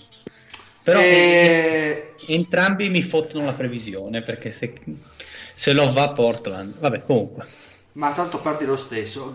Zio, torniamo a te. Allora, parlami di Garland e Sexton, che si parlava della loro coesistenza, bla bla bla, e poi alla fine. Allora, innanzitutto aggiungami Kevin Porter Jr. Sì, ma Kevin Porter Jr. secondo me è un non giudicabile per il momento. E per quanto riguarda invece i due play, giocano assieme, giocano titolari entrambi. Non mi hanno impressionato nessuno dei due, ovviamente con aspettative diverse, perché da Sexton mi aspettavo qualcosa di più, di diverso rispetto alla prima stagione, invece ha cominciato esattamente come aveva cominciato, anzi come aveva finito forse lo scorso anno, forse qualcosina di meno. Continua ovviamente ad essere abbastanza innamorato del pallone e la gestione che ha della palla a volte è abbastanza imbarazzante. Stessa cosa potrei dire di Garland, solo che Garland mi sembra così ad occhio potrebbe essere un po' meno realizzatore, leggermente un miglior passatore di Sexton. Una cosa sono abbastanza certo da quello che ho visto è che insieme non possono essere il futuro della franchigia. Li vedo abbastanza cozzare l'uno con l'altro. Mi sembrano molto simili e entrambi non sono dei veri e propri tiratori, non sono una certezza dal perimetro, anche se comunque Sexton non ha iniziato malissimo a livello percentuali. Colin Sexton si è fatto un'intera stagione a 40%. Sì, ma quest'anno però quest'anno parlo anche di scelte, parlo anche di calcola che ha tirato, ma lo scorso anno non c'era Love, era lui il primo terminale offensivo. Si è sovraresponsabilizzato per gran parte della stagione. Quest'anno, che mi aspettavo un gioco un attimino un po' più ragionato, non vedo grandissimi progressi. Garland lo vedo molto molto simile. Ma ti faccio subito una domanda, perché che mi salta all'occhio, io non li ho visti giocare, quindi permetto questo, ma è un'abitudine dei Deomis parlare di ciò che non si sa. Beh, e quindi quello che mi salta più all'occhio comunque Love, che mi sembra primo terminale, primo creatore di gioco per questa squadra, visto che né Sexton né Garland ne sono in grado, statistica alla mano, ma anche a livello di assist Love sì, è Garland se gli fai fare il primo terminale offensivo è solo contento. Il problema di Garland è che secondo me sa solo segnare. Secondo me i punti nelle mani Garland e Sexton ne ha tanti, perché gli viene facile segnare, ha tante soluzioni. Ha tante soluzioni. Non fa girare il pallone, bravissimo. È abbastanza svogliato in tutto ciò che non è segna. Secondo me ha un'ottima mano, perché è veramente un'ottima mano Sexton, cioè da tre veramente gli esce la palla dalle mani meravigliosamente. Secondo me se cambiasse girasse qualcosa a livello mentale potrebbe diventare un signor giocatore. Secondo me, visto che gli viene veramente facile segnare, in squadre di altre ambizioni con qualche anno di maturità in più sulle spalle, secondo me sarebbe un signor sesto uomo che esce dalla panchina e fa abbastanza onde offensivamente, un po' lui il problema è che siamo ancora troppo presto per parlare di questo scenario, molto presto. È che io lo vedo molto possibile inserire in un ruolo del genere, perché da titolare, considerando che a poca visione, la vedo difficile. Come scorer puro su 20-22 minuti, secondo me potrebbe far molto bene. Chiaro che intanto ci provi a vedere se diventa qualcosa di meglio, perché è possibilissimo comunque. Cioè, il rischio che possa diventare, adesso perdonami, un Clarkson per dirti, è abbastanza alto secondo me, cioè un giocatore che può anche farti 20 punti a partita, ma abbastanza inconsistenti. E poi per il ruolo che gli si chiede, cioè quello di avere anche una certa visione di gioco, è molto molto limitato attualmente. No, per la visione di gioco non mi piace, non credo ce l'abbia e non credo sia il tipo di giocatore che la sviluppa la visione. Quello, il problema, Fede, è che adesso stiamo parlando di una franchigia che ha puntato su due giocatori che attualmente non riescono a gestire un pallone. Cioè, cioè quello c'è Love, quella è la domanda. È Love che sta facendo lo Jokic di turno, per capire. È Love che sta facendo tutto fondamentalmente, primo terminale offensivo, il miglior assist man della squadra, però non dovrebbe essere questo il sinonimo di un equilibrio. Quindi secondo me siamo ancora lontani ed è per quello che mancheranno anche i risultati sicuramente questa stagione e forse anche nelle prossime. Io comunque scusa se ti interrompo, su Garland aspetterei un attimo. Ma sì, cioè, ovvio. Sul discorso di gestione della palla, tanto ormai le guardie in NBA si sviluppano abbastanza tardi, salvo alcuni casi speciali col 77 a Dallas. E quindi in termini proprio di letture, di conduzione della squadra, diamogli tempo, perché secondo me è qualcosa comunque, di interessante. Scusa, ti interrompo Lorenzo, però lo scorso anno, se ti ricordi l'inizio di stagione di Trae Young, era abbastanza imbarazzante, nel senso una quantità di palloni persi incredibili, ma si intravedeva già la sua capacità di vedere l'uomo, che penso che sia una cosa abbastanza fondamentale per un play. In Garland, io in queste prime, ovvio che stiamo parlando di 3 partite di campionato, la prima stagione, vuol dire niente. No, ma lo vedevi già la stagione scorsa, non è cosa sua il playmaking. Ma né di Sexton e neanche di Garland, sinceramente, fino a quello che ho visto ora. Per quello sono un pochino così, un attimino con le antenne berritte a giudicare una franchigia basandomi su questi 2 giocatori. Quante vittorie hai dato, zio? Io ne ho date 21. Ah, ok, gli altri? Allora, io 22. Ok, io ne ho date 24 e teoricamente sarei stato il più positivo di tutto il Maurizio Mosca se non fosse intervenuto un figuro chiamato Patrick la Bibbia, o meglio Patrick la Bestia, che gliene ha date 29. Ma chi? Vabbè. Patrick la Bibbia. Ma si è autointitolato così? Sì, io qua davanti ho nel mio file Excel Patrick la Bibbia, sotto Cleveland 29. Deve essere un bell'uomo. La Bibbia dell'Oriente, tra parentesi. Io per 24 non ne ho idea di come mi siano uscite. Ma è in grado di trasformare palle perse in vittorie, come fece Gesù col pane e l'acqua. Mario, non so, però gliene date 29 come a pari merito. No, niente, 32 a Washington. Comunque ci sarebbe da aprire un capitolo sulle previsioni del Pat, molto divertente. Mario, apriamolo, dai, perché no? Ma è inutile che fate tanto i gradassi e poi il Patrick arriva prima di voi al Maurizio Mosca, che voi siete sempre gli ultimi della fila, cioè, e lui arriva ai primi 10. Dovete imparare l'arte del silenzio quando venite spuzzardati, e che il Maurizio Mosca è una scienza esatta, capite? Quanti ne hai dato, Mario? Io, siccome li avete detto tutti i numeri, era rimasto vuoto il 23 ed erano quelli che avevo dato io.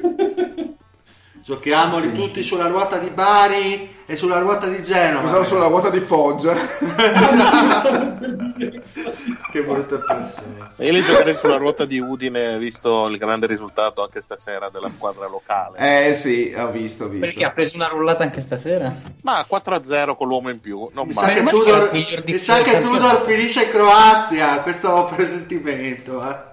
Vabbè, c'è Gianpaolo libero se vogliono i tifosi dell'Udinese. Sì, auguri. Gianpaolo è lì a grande energia, perfetto. Bene, allora andiamo con Chicago, ragazzi. Chicago che Las Vegas mandava delle pizze, dile. Eh? Chicago 32.5 dice Las Vegas. Las Vegas, invece qua i miei amici di Chicago sta facendo cagare al cazzo, mi sembra, no? Ma ti stupisci? No, dico, è una realtà. È bello che nessuno mi risponde. No, stai saltando, Dile. Io veramente ho fatto fatica a sentirti adesso. Adesso mi senti? Forte e chiaro. Allora, prova. Le prime 4 partite di Chicago, diciamo che sono andate piuttosto male. Io dico solo una cosa, Bobby Portis. Beh. Ma quanto forte è Bobby Portis? Quanto è brutto è Bobby Portis? Ma quanto negro è Bobby Portis? Scusa, allora, a parte Markkanen che sta facendo 40 punti a partita. Magari, solo la prima. No, a parte Markkanen che sta comunque continuando a crescere, credo che sia la cosa più bella di questi Bulls. Cosa possiamo dire? E anche Wendell Carter comunque sta facendo molto bene. Quindi... Allora, intanto una squadra che perde contro New York non ha diritto di cittadinanza della NBA. A me hanno dato questa impressione qua quando li ho visti, che ci sono dei concetti molto semplici, molto da magari andare a scavare in fondo. Il problema è che questi concetti, circolazione di palla, palla dentro, palla fuori, eccetera, eccetera, si sviluppano soltanto se il venditurno o il Coby White battono l'uomo dal palleggio. Se questi non riescono a creare superiorità numerica dall'arco, fanno una fatica boia. Infatti è bastato usare Frank, così mandarlo sulle piste del palleggiatore, che almeno non gli spianava l'autostrada, e sono andati nel pallone e non riuscivano più a far nulla. Per il resto sì, la coppia di lunghi funziona, già mi piaceva anche l'anno scorso. Wendell Carter mi sembra uno che anche a rimbalzo sa difendere il ferro e ti riesce a far giocare in un determinato modo, ma magari più avanti vedremo quello che è veramente offensivamente, perché per ora nì. Otto Porter sta facendo vomitare, secondo me, sia per le fredde stats che per magari sta facendo veramente vomitare, senza te. Sì, un'immondizia sto facendo. Sì, esatto, oh, ragazzi, questa è immondizia, cioè la tua ala piccola e sta tirando come Harden con 21% da 3, 26% di field goal percentage complessivo e più a livello difensivo è il peggiore della squadra. Direi che non c'è niente che lo può salvare, cioè lo metti in campo e perdi. No, esatto, cioè, questa comunque Chicago, io a inizio stagione ero abbastanza fiducioso, anche perché credevo che Satoransky potesse essere qualcosa di utile per il gruppo, cazzi e mazzi. Infatti gli hanno date 35, non rimangio, non rinnego e non ritratto, non abiuro, rimango sulle 35. Rimango sulle 35, poi vedo gente come Alessandro il Pampero, il nostro mitico ascoltatore, che gliene dà 40, e quindi sono un pochino più rincuorato, però le dura. Scusa, la Bibbia di Bangkok cosa dice? La Bibbia di Bangkok si è tenuto molto molto stretto, secondo me la prenderà anche 31. Ma cosa 31, avete dato voi, scusa? Cazzo ho dato io? Perché a Chicago qua si parla 30, 31. No, io ho dato 29. Anche io 29. Io ho dato 29. Io meno ancora, 27. Cioè l'anno scorso hanno finito 22. Portarli sopra i 30 vuol dire un miglioramento di 10 partite e un roster che è rimasto pressoché invariato. A meno che non pensiamo che la crescita di Markkanen e di Wendell Carter, perché però calcola che lo scorso anno Markkanen ha giocato la parte finale di stagione e basta. No, ha giocato fino a dicembre, inizio di dicembre, metà dicembre. E poi prima di andare avanti mi mancano quelle del Fede, che così non ci perdiamo. 28. Ok. Wendell Carter 52 ne ha giocate. Wendell Carter non ha giocato la parte finale, mi sembra, quindi chi? Wendell Carter. Sì, se non mi ricordo male. No, anche di più della parte finale, si era fatto male di brutto. Ma Wendell Carter sotto Natale quasi. 44 sì. Partite ha giocato Wendell Carter, esatto. E 52 Markkanen. Poi calcola che insomma rispetto a Dan, avere Satoransky secondo me è un plus a livello di gestione palla non indifferente. Nonostante non si parli di un campione, secondo me qualche vittoria in più c'è da aspettarsela. Ma 10? 10 sono parecchie, per quello è la mia domanda. Sì, ma io ne ho fatte 29, quindi però forse sono parecchie quando una squadra magari da 40 deve andare a 50, magari da 20 a 30 è fattibile, per provare a dargli una chiave. Comunque rispetto a tante altre squadre di basso livello dell'est, secondo me hanno un talento medio più alto. Sì, quello comunque è vero. Giocatori di basket potenziali che possono anche crescere ne hanno diversi, io penso che questa sarà una squadra per quanto disfunzionale, perché il roster secondo me è sembrato molto molto male, che però ha delle prospettive future, e sarà anche, penso, quando impareranno un po', quando più che altro troveranno le giuste rotazioni, io credo che potrebbe essere anche una squadra divertente da guardare. Mm. Silenzio perché faccio sempre il giochino dei rating, no? Perché ovviamente se li devi vedere migliorati, allora l'anno scorso questi qua mi sembra che erano tra le peggiori 5 sia in difesa che in attacco, esatto, penultimi in attacco, 25esimi in difesa. Però torniamo al discorso di prima, con Satoransky, con Tadeusz Young, con un Otto Porter, con Porter, appunto, con Porter che se si riprende dall'oblio in cui è caduto, con un Wendell Carter magari per tutta la stagione un miglioramento difensivo, ma, insomma, dal nulla. Sì, però se arrivi a 30 vittorie dovresti pensare che uno di questi dati qua dovrebbe arrivare almeno lì del guado.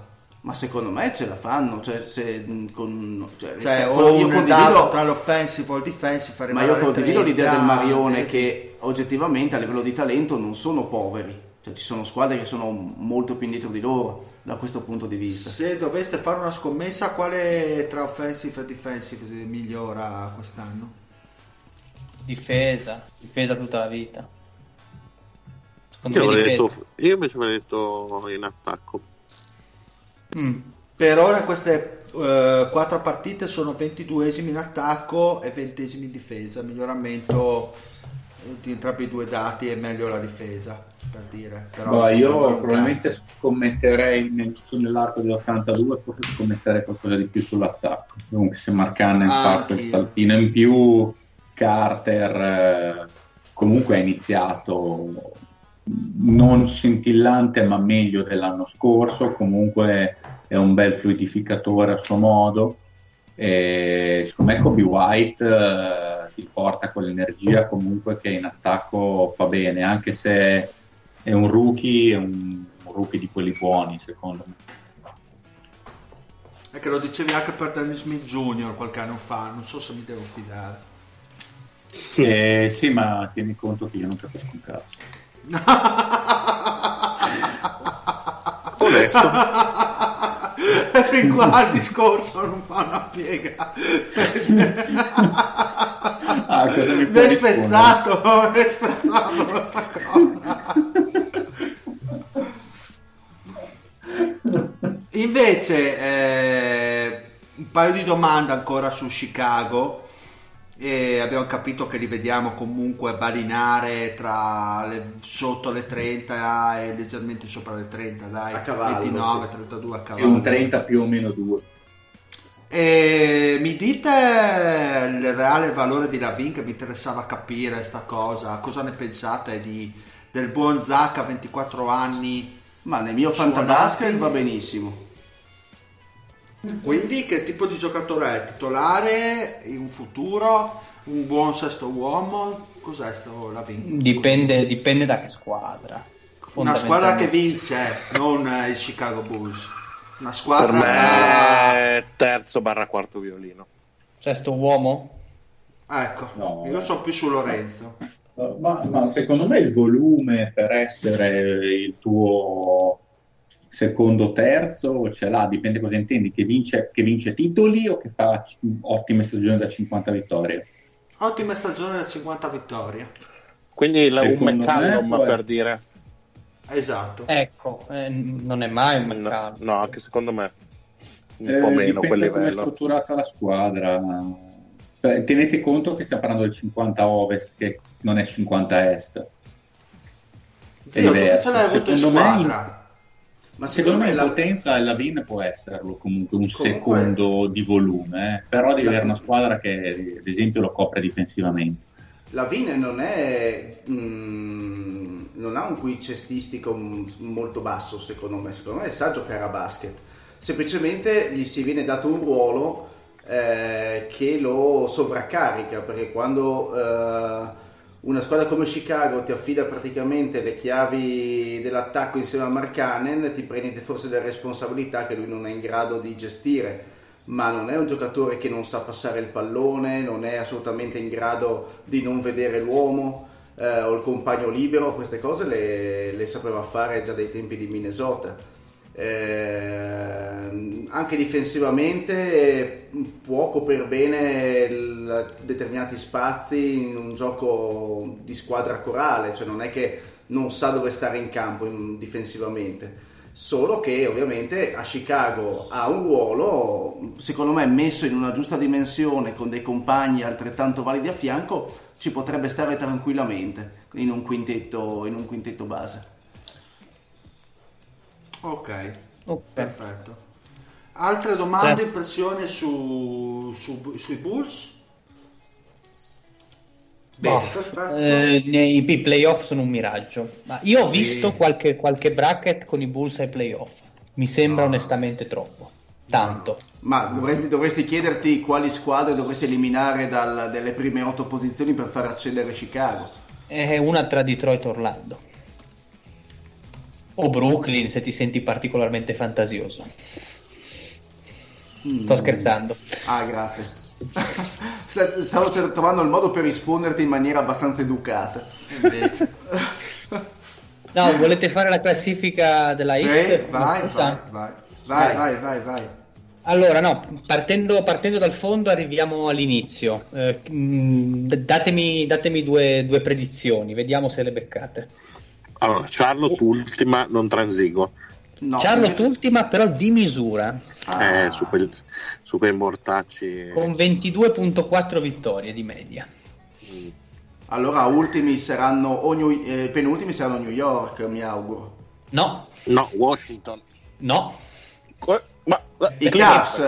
E Cleveland con 22.7. Perfetto. Poi allora abbiamo detto New York. Esatto. New York con 24.4 e Washington con 25.7, un risultato alterato dai famosi 29 dati perché questo qua è solo di noi 7, gli ascoltatori sono un'altra media. Ah, ok. Poi ma quindi è compresa anche la Bibbia in questi valori. Ho considerato i 7 samurai. Perfetto. Scusa, quindi quanto ne abbiamo dette per adesso? Siamo arrivati alla quintultima, cioè nel senso ne abbiamo dette 4. Ma direi Chicago con 30.2. Ok, Atlanta con 34. Orlando. Questo prima di playoff. Orlando? No, prima Detroit. Prima Detroit con 39,5. Quindi... E poi Orlando. Esatto, Orlando con 41,2. Orlando e playoff per i Deomis. Miami che io onestamente pensavo più alta, invece è qua con 40... ma li ho affossati io. Vero? Con 43. Fai, finisci? Miami con 43.4. Atlanta l'abbiamo detta? Sì, l'abbiamo detta. Scusate. E dopo l'hai detta tu, tra l'altro. Dopo direi Indiana. No. Brooklyn? No. Boston? No. A Toronto. 44.7 è la sesta testa di serie est. Ok, prima 5 posizioni, allora Boston, Indiana. Né una né l'altra. Nel Boston Brooklyn. Indiana? Brooklyn. Broccolino con 44.8. Buono, adesso sì. Indiana con 46,7. Boston con 48,5. Altina però. Poi Fila con 55,1. E ovviamente i Bucks con 60. Milwaukee con 58,7. Altina però Boston, onestamente. Quanto è che ha dato di meno a Milwaukee? Milwaukee l'abbiamo alzata io, il dire Patrick che l'ha abbassata, per non indovinare. Patrick la Bibbia 57. Vedi. Ma Boston qual è stata la media? Boston la media è stata 48,5. Ah, ok, quindi ci sta. Abbiamo alzata io, il maroccano e Patrick. Ok, perfetto. Quindi dai, vediamo come siamo coi minuti. Ok, dai, perfetto. Siamo come degli orologi svizzeri, quindi vogliamo parlare un po' delle prime partite delle nostre squadre. Comincia bla bla bla, il Mario. uno a caso. Ma scusa, la parte di prima non l'avevi registrata? Era la registrazione? Cioè alla fine non mi ricordo. Quello è il discorso. Saltiamo il Mario. No, vabbè, se vuoi dico schifo, non ci passiamo la palla in attacco, a metà campo non sappiamo cosa fare, si difende poco e male, Walton è una sciagura per adesso, si è rotto Bagley, quindi quanto è fuori? Quindi Bagley? Anche lì però potrebbe piovere, sì, basta piovere, essendo Tarviso potrebbe nevicare a breve. Bagley mi pareva 6 settimane, se non sbaglio, non vorrei dire una stupidaggine, ma una cosa del genere. Cazzo. E niente, abbiamo iniziato 0-4 e si prospetta una bella stagione. Diciamo che cioè, non sono è più probabile, onestamente, è ancora presto per gli allarmismi, perché comunque è presto anche per pensare che vi riprenderete. Sì, sì, no, infatti, perché comunque l'allenatore in 4 partite, allenatore nuovo, lo dicevo in fase di preview, noi realmente non sappiamo qual è il gioco di Walton, perché non ne abbiamo mai avuto dimostrazione. La sua unica esperienza da head coach ha avuto LeBron, e quindi quando è LeBron giochi come vuole LeBron, e quindi io speravo si potesse continuare col trend dell'anno scorso. Al momento le cose non sono così fluide, io spero si possa ritrovare una quadra, ma diciamo che le mie ottimistiche previsioni borderline playoff di inizio stagione stanno già allontanandosi pericolosamente. Fox al momento non è quell'ira di Dio che tutti pensavano potesse essere già da quest'anno, ma lui sì, possiamo aspettarlo con calma. E per il resto grosse nubi minacciano la California. Quindi sì, è più semplice vedere il Mariolla non strafatto che i Sacramento Kings ai playoff, possiamo dire. Quest'anno la vedo grigia e almeno la consolazione è il fatto che comunque siamo tornati a fare schifo l'anno che abbiamo la nostra scelta. E un saluto al mio amico Tozzi l'anno scorso che ha preso una 14, credo, giù di là. Ha preso Romeo, ha preso bene. Romeo o Romeo, zio. Quindi pessimismo cosmico. Basta, sei troppo negativo. Parliamo dei Suns che stanno divertendo piuttosto. Non c'è niente da dire sui Suns.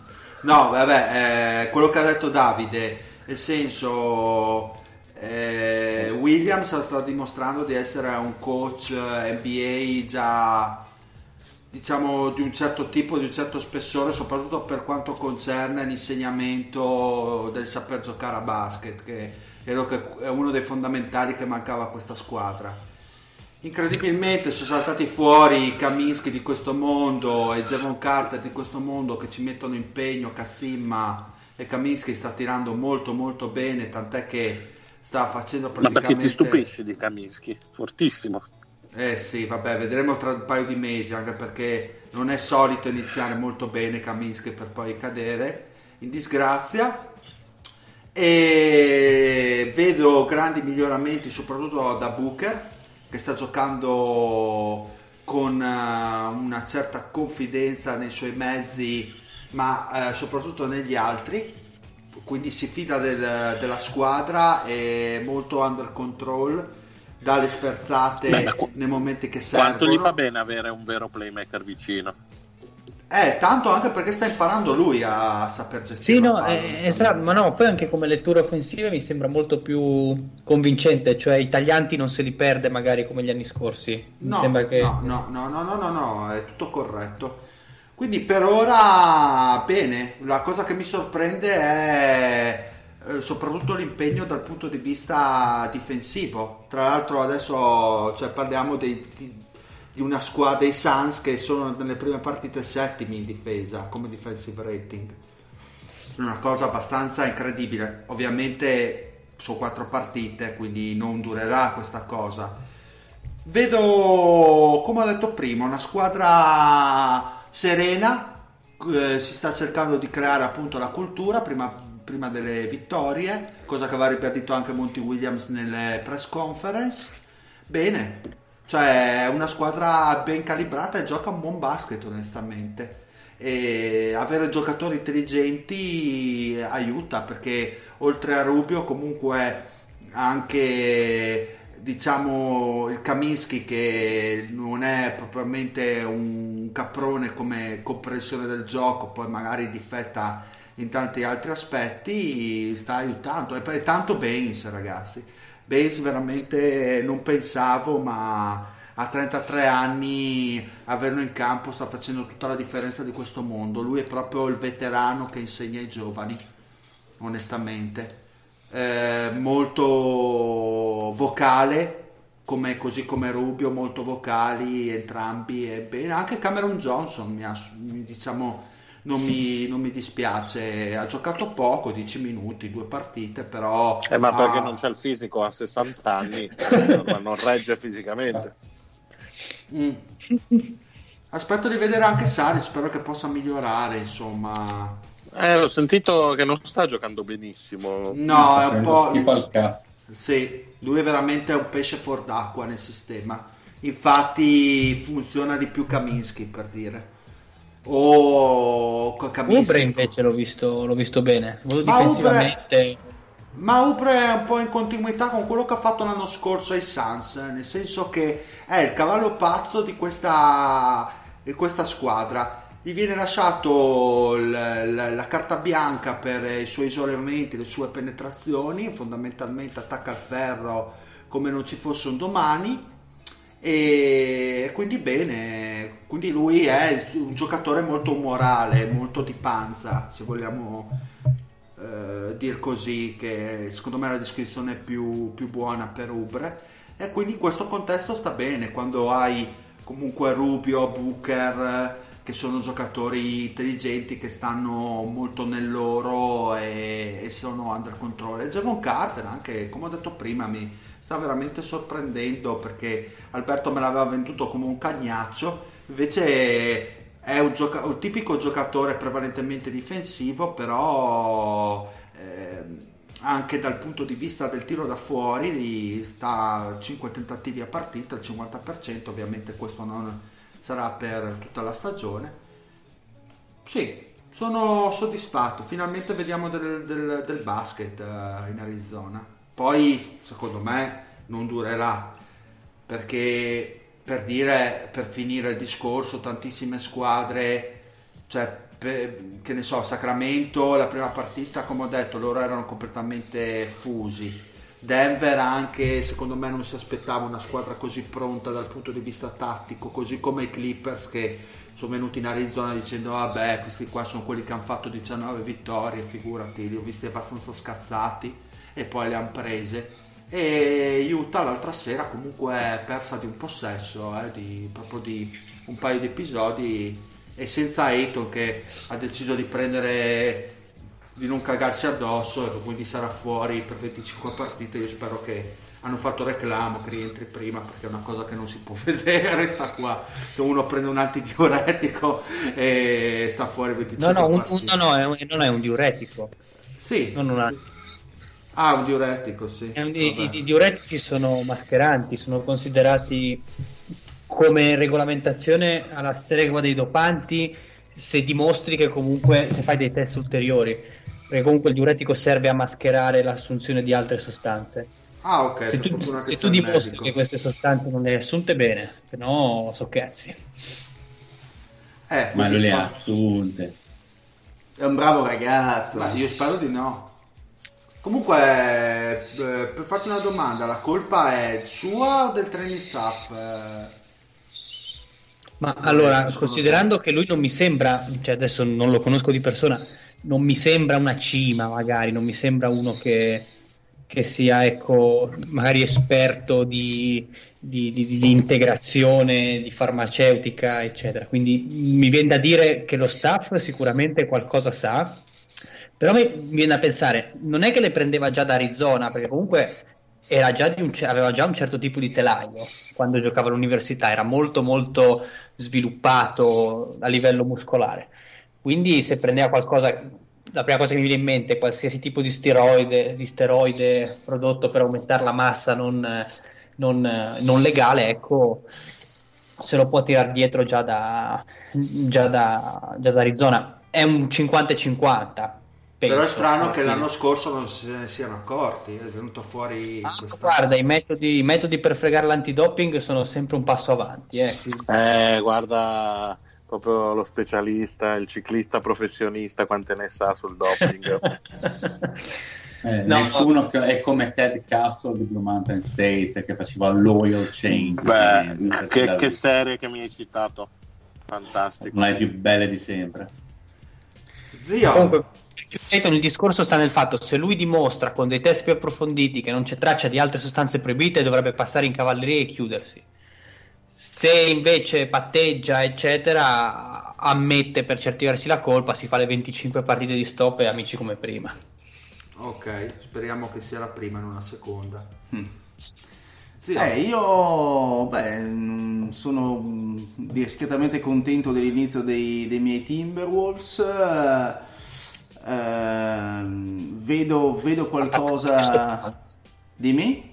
Parliamo di questo Towns che sembra... No, Towns è ovviamente il fulcro di questa squadra, perché insomma uno che sta viaggiando a 35 punti e 14 rimbalzi a partita, insomma quello è, e oltre a essere il secondo miglior passatore della squadra dopo Tig, ne fa circa 5 a partita se non sbaglio, di assist, ed è tra l'altro difensivamente cresciuto tantissimo, ma la crescita ovviamente da questo punto di vista è legata anche a qualcosa che è cambiato in seno alla squadra, che si muove in campo, a differenza delle ultime stagioni dove sembravano tutte delle mummie pietrificate sul parquet, e invece quest'anno si vede qualcosa di nuovo, nel senso che la palla ce l'abbia Towns nella maggior parte dei casi, o che comunque sia in mano al play, comunque si vedono dei tagli, si vedono dei doppi blocchi, si vede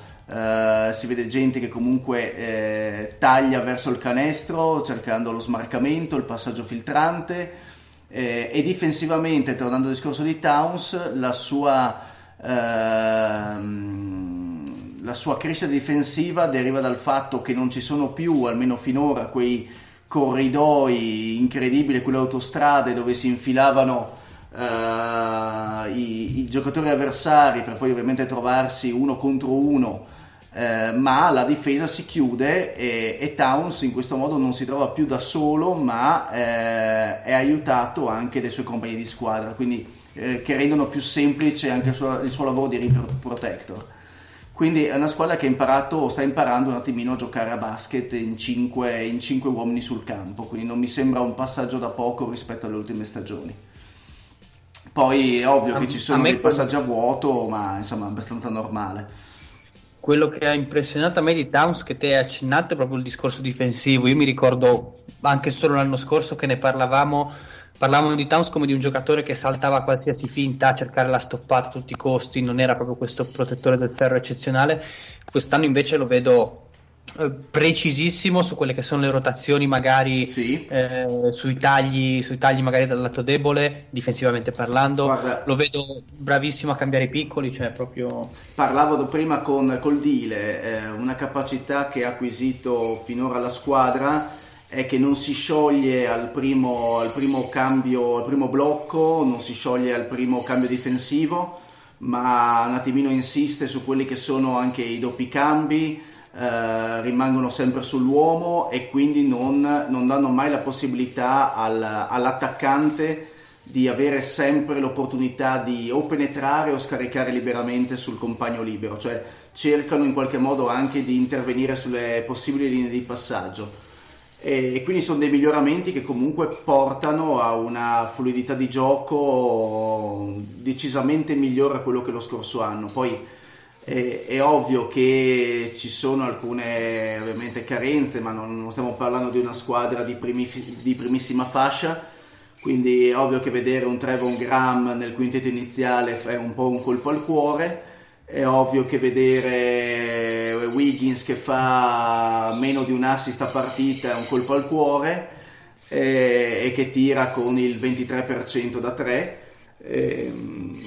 quindi indubbiamente c'è qualcosa ancora da migliorare, ci mancherebbe anche, però almeno si vede del basket. Poi finché ovviamente vediamo Towns in queste condizioni, che è praticamente immarcabile in attacco, perché sui suoi rispettivi difensori, se gli stanno a più di un metro li tira in faccia dal perimetro, e se gli stanno invece attaccati li batte sul primo passo, è ovvio che diventa un pochino difficile regolare le difese avversarie su di lui.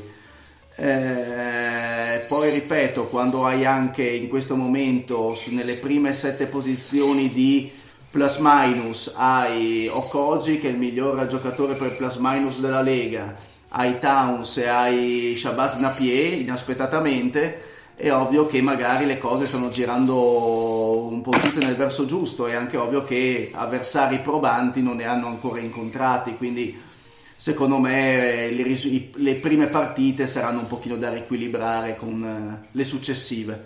Sì, quindi avuto... i Nets sono una squadretta? No, non sono una squadretta, però calcola che i Nets... Non sono d'accordo con te.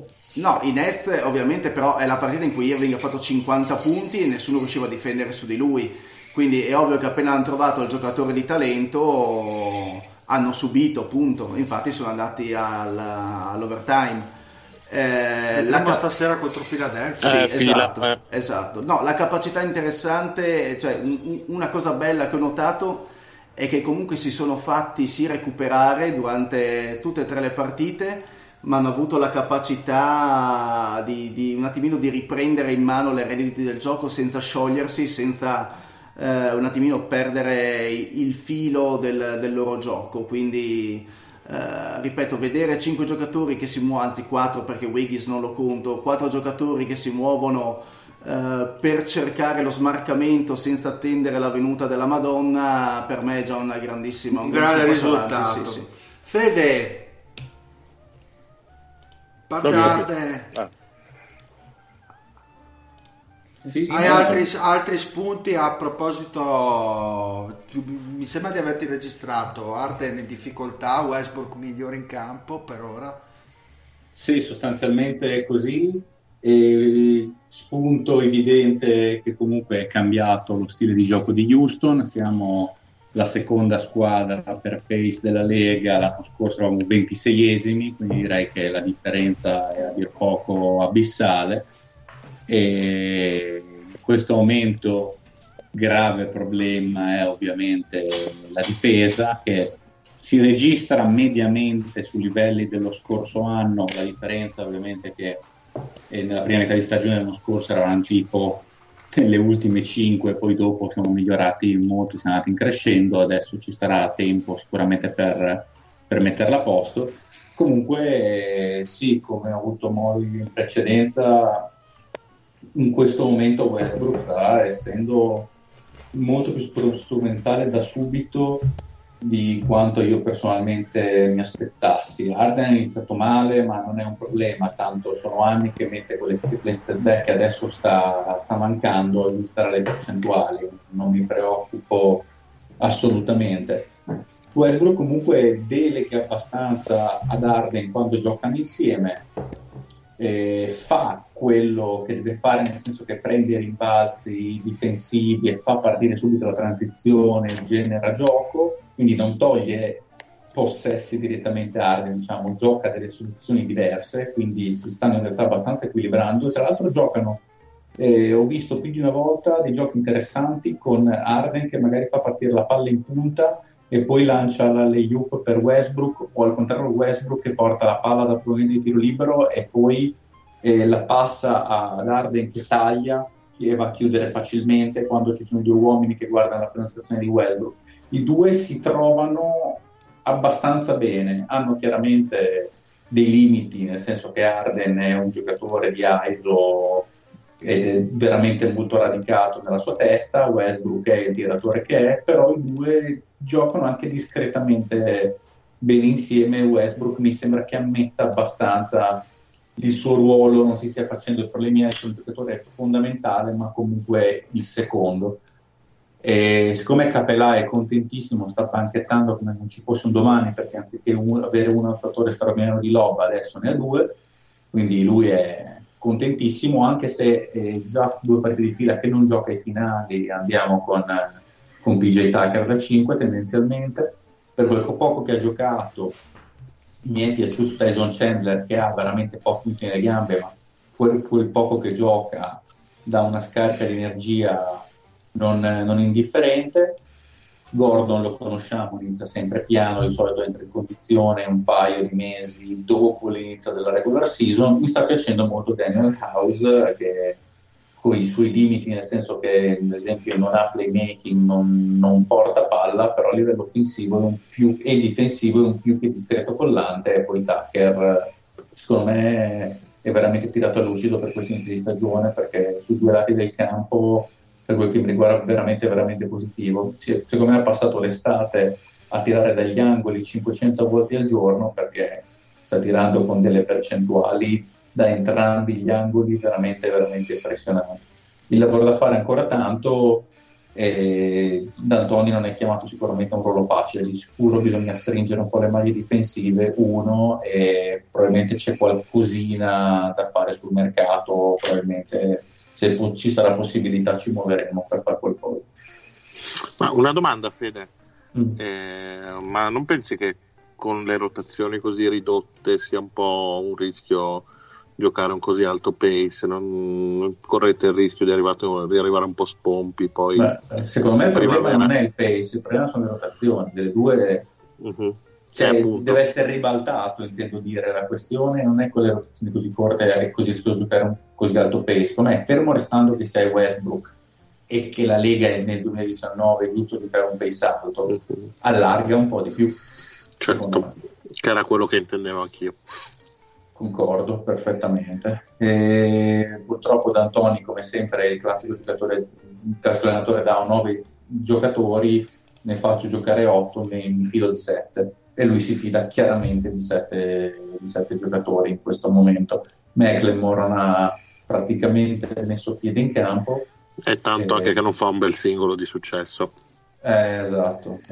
Di uno di questi giorni, come il singolo con Jeff Line, staremo a vedere. Secondo me serve chiaramente, non arriverà mai ovviamente, ma questa ad esempio è di quelle squadre in cui Iguodala cambierebbe completamente la vita. Ripeto che non arriverà mai, non possiamo prenderlo il concorrente a giocare con noi, ma 20 minuti di un buon 3&D è esattamente quello che c'è. Saltano le logiche di questa squadra, ci proietterebbe a livelli per cui non partiamo battuti contro nessuno. Servirebbe un ritorno di Mamamute, secondo me. È quello di tre anni fa, molto volentieri, cavolo. 2 per 1 per completare. In che ruoli? Un lungo, un altro 5 e un'ala. Se uno che comunque ti giochi 25 minuti discreti, oggettiva va detta una cosa: se tu decidi che non finisci le partite con Capela, ci sta a dire mi basta un lungo da 25 minuti, non me ne serve uno da 35. Ma comunque sempre un rim runner, ma oppure un giocatore, cosa ne so, la Robin Lopez, che non è un rim runner, però ha un discreto difensore dell'area che fa il suo, tanto poi i quarti ci giochi con P.J. Tucker e via andare. E dopo servirebbe un'ala pura che dia tanta profondità. Vorrei un giocatore potenzialmente titolare, potenzialmente da 30 minuti, che faccia un Gallinari. Vabbè, non mi far bagnare. Cioè, Gallinari penso di averlo detto già quest'estate nel podcast, che sarebbe il mio sogno bagnato da 4, sarebbe veramente fantastico, ovviamente in scadenza, quindi torna più utile Oklahoma come scadenza che altro, però sarebbe perfetto, veramente perfetto. Quanto... Beh, Gallinari che cosa ha da... Oklahoma da metterci vicino, vediamo. No, Oklahoma vuole scendere di contratti, ovviamente lei pure vuole cedere eventualmente Steven Adams, quindi sì. poca possibilità. Ma poi poveraccio Capela, Oklahoma City senza nessuno. Merda. Vabbè, ma c'è uno che ha scritto su Real GM, ma scambiate Steven Adams e Capela, così meno di 2 ritrova il suo playmaker. Certo. O per dire, se a Brooklyn non esistesse teoricamente Jarrett Allen, ti direi scambiamolo per DeAndre Jordan e Torian Prince. Dico una cagata per darvi un'idea di che cosa cercherei in un mondo ideale. Ma stavo vedendo un po'... Non è facile, bisogna essere creativi sicuramente. Ma voi avete il GM creativo per eccellenza, quindi... Sì, che sono stessi. e fare una pazzesca, che magari non lo farebbe giusto. Ascolta, quanti soldi prende Capela? Di 90 per 5, quindi non, abbastanza modesto per adesso. E Toronto? Guarda, stavo guardando io Toronto adesso, proprio c'era la pagina. Capela ne prende 16 sta stagione. Il problema è anche quello che tu non è che puoi prendere giocatori che prendono 20-25, non puoi prendere Margasol. Ibaka prende più soldi di Capela. Ibaka prende 23. Ha firmato un triennale da 70, mi pare, la scorsa stagione. Beh, l'ultimo anno però di Ibaka, questo poi. Però sono sempre 23. Houston lì della Luxury c'ha 2 super max in squadra, quindi anche lì devi poi, sì, no, ma comunque tempo. Non ha nessun senso scambiare un giocatore per un, cioè togliersi Ibaka, cioè togliersi Capela per un Ibaka, secondo me, e basta. Assolutamente. Se mi fai quel ragionamento che dicevi tu prima, 1 per 2 posso essere d'accordo, ma che ali 3&D che, come dice, o comunque ali titolari forti non è che ce ne siano sul mercato, no, il problema è quello, Boh, small forward, il problema è che ali, sì, le ali cedibili o che so, magari la Sacramento di turno che ha strapagato Harrison Barnes e secondo me avrebbe piacere liberarsene. Vabbè, ma comunque forse non lo fai giusto. Sì, vai a lasciarlo di turno che non ha nessuno, veramente. Però non ha nessuno, il problema è che non ha nessuno. Il problema è che non ha nessuno. No, magari che ne so, adesso io non so quanto prende di stipendio Aaron Gordon. Aaron Gordon su 18. 84 milioni per 4 anni, una roba del genere. Non so, tipo un Bamba e 19,8 quest'anno Gordon. Però secondo me Bamba non te lo danno. No, Bamba non te lo danno. Non ti danno Bamba, purtroppo. La Bamba non te la danno. Perché Aaron Gordon a me piacerebbe. Io l'ho pensato ampiamente a Aaron Gordon. A Miami, a Bama De Baio, purtroppo, però che è lì in rampa di lancio. Esatto. Sta giocando anche bene. Sì, e poi non hanno nessun altro dietro, quindi non. Sì. È vero, potresti fare uno scambio alla pari, ma per dire, se tu volessi ribellarti di soldazzi, magari vai a chiedere Wendell Carter e ti prendi il contratto di Otto Porter in cambio di Capela. Però guarda, ma come fate a entrarmi nella mente? Stavo guardando adesso la pagina di Chicago. Avete rotto il cazzo, cioè. Però con Chicago è solo che sono una marea di soldi, una marea. No, Otto Porter, sì, poi paghi uno sproposito. Non gli puoi veramente andare vicino. Si castrerebbe bene con Miami, Winslow e Bam Adebayo. No, ma non te lo danno mai. Ma non lo fa mai Miami. Mai nella vita. Beh, datemi Winslow e Tyler Hero. Grazie. Grazie al cazzo. Ho sentito un grazie al cazzo che da Tarcento Zegliato è arrivato di qua. Sì, no, era da Miami. Era da Miami che via, esatto. Lorenzo, molto velocemente. Lorenzo.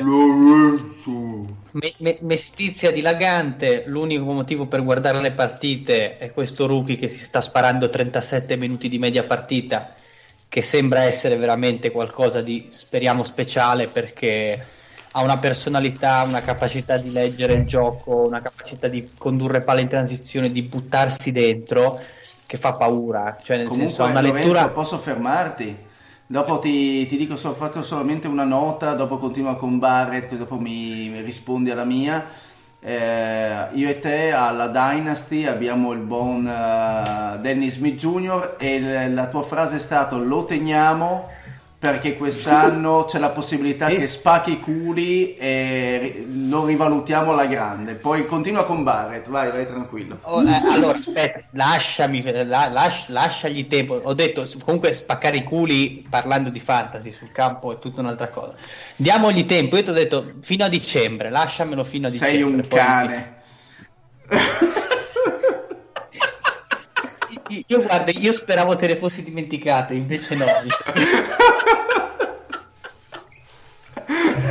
Potete sapere che il mio socio mi diceva già da quest'estate: vendiamolo, diamolo via. E gli dicevo: no, zio, aspetta, che può solo acquisire valore Dennis Smith. Lascia stare che hai fregato un altro, Omis, che io nel nostro fanta di merda, della mia squadra di merda, ho detto vabbè, mi serve una guardia, tanto dei derelitti. Lorenzo mi ha detto che Dawson può dare, l'ho preso e l'ho scaricato dopo 3 partite.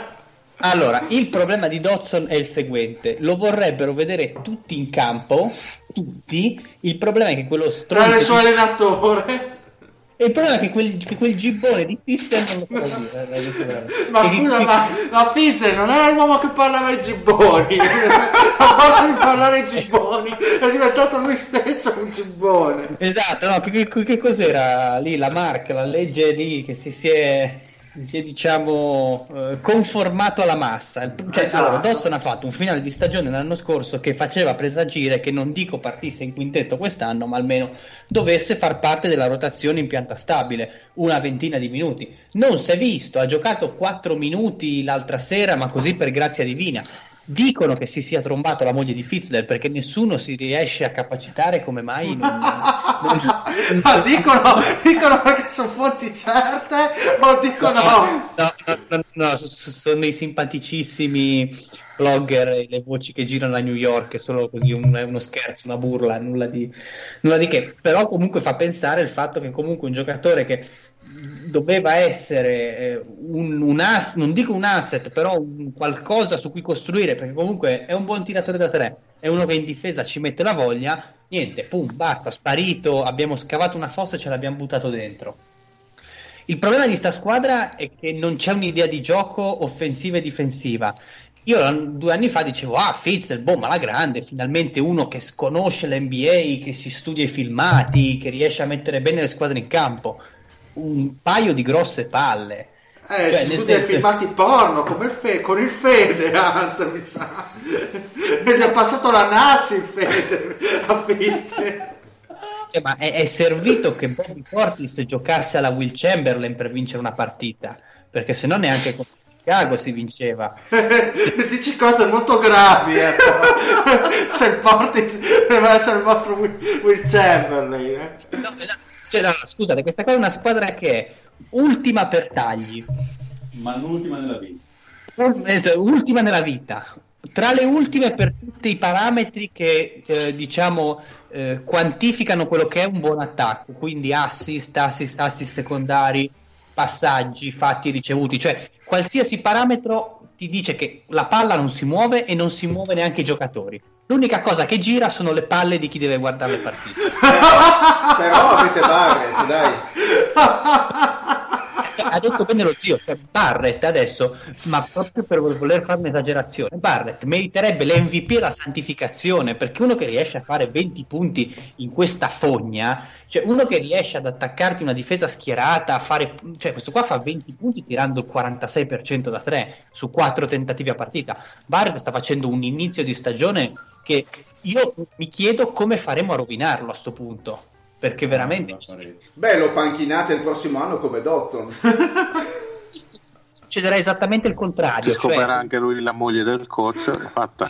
No, queste sono esagerazioni che dico io, quindi non sono fake news, perché è stato Lorenzo a scoparsi la moglie del coach. Non posso rispondere, ve lo dico fuori onda a cosa pensa la moglie del... Che coglione incredibile. Le batte dal fuori campo.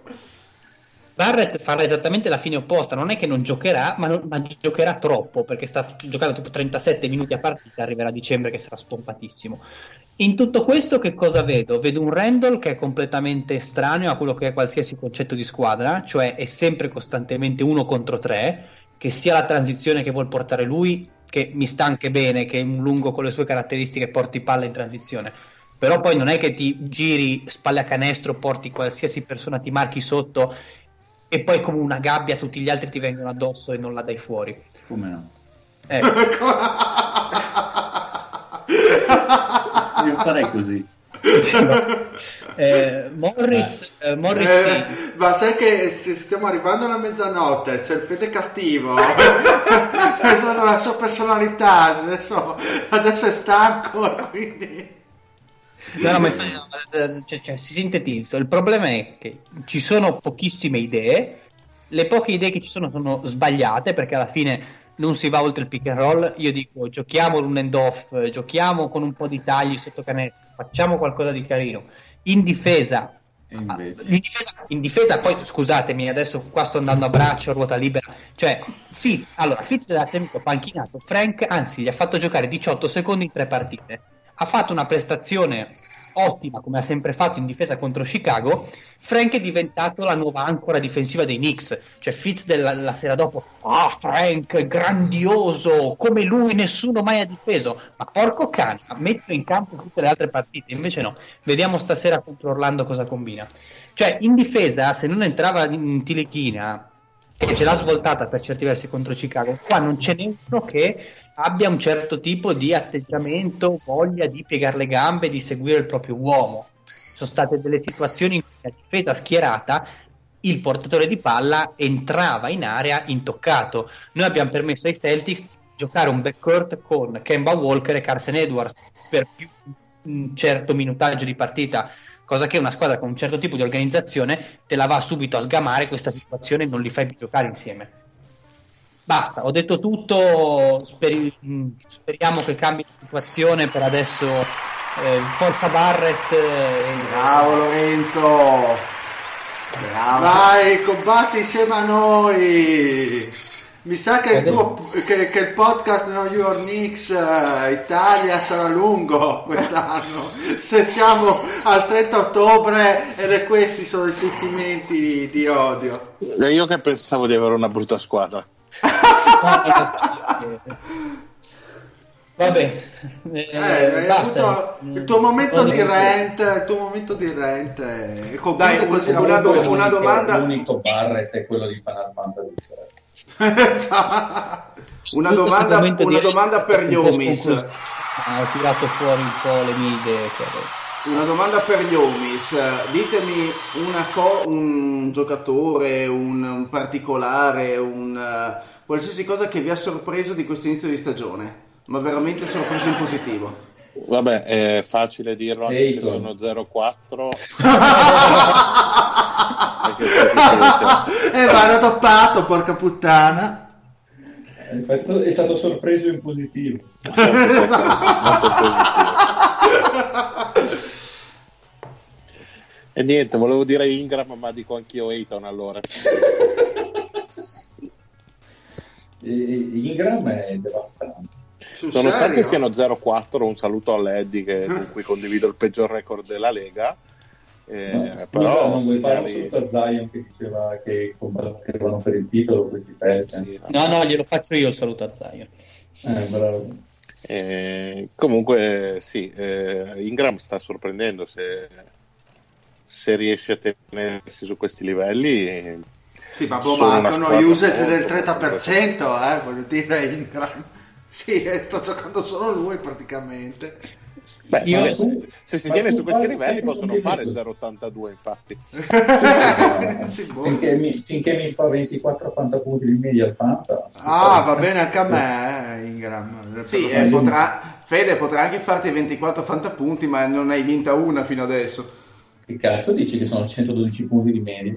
No, ma della Dynasty. Nella Dynasty, ok. Non ce l'ho in quella di The Home. Io, siccome di Towns abbiamo già parlato, dico Trae Young. Ma se si è spaccato. È perché si è spaccato. Perché si è spaccato, per quello lo cita nelle note positive. No, vabbè, Trae Young si è partito molto bene. Molto bene. Ma come? Scusa, si è rotto Trae Young? Sì. In realtà si è fatto male alla caviglia nella partita contro Fila, poi l'hanno fatto giocare nella partita successiva, è durato 11 minuti e è fuori. Si parla di una quindicina. Si è perso quella con Miami, io ero rimasto a Fila. Quindi si perderà una quindicina di giorni, insomma. Ok. Ma no. Zio?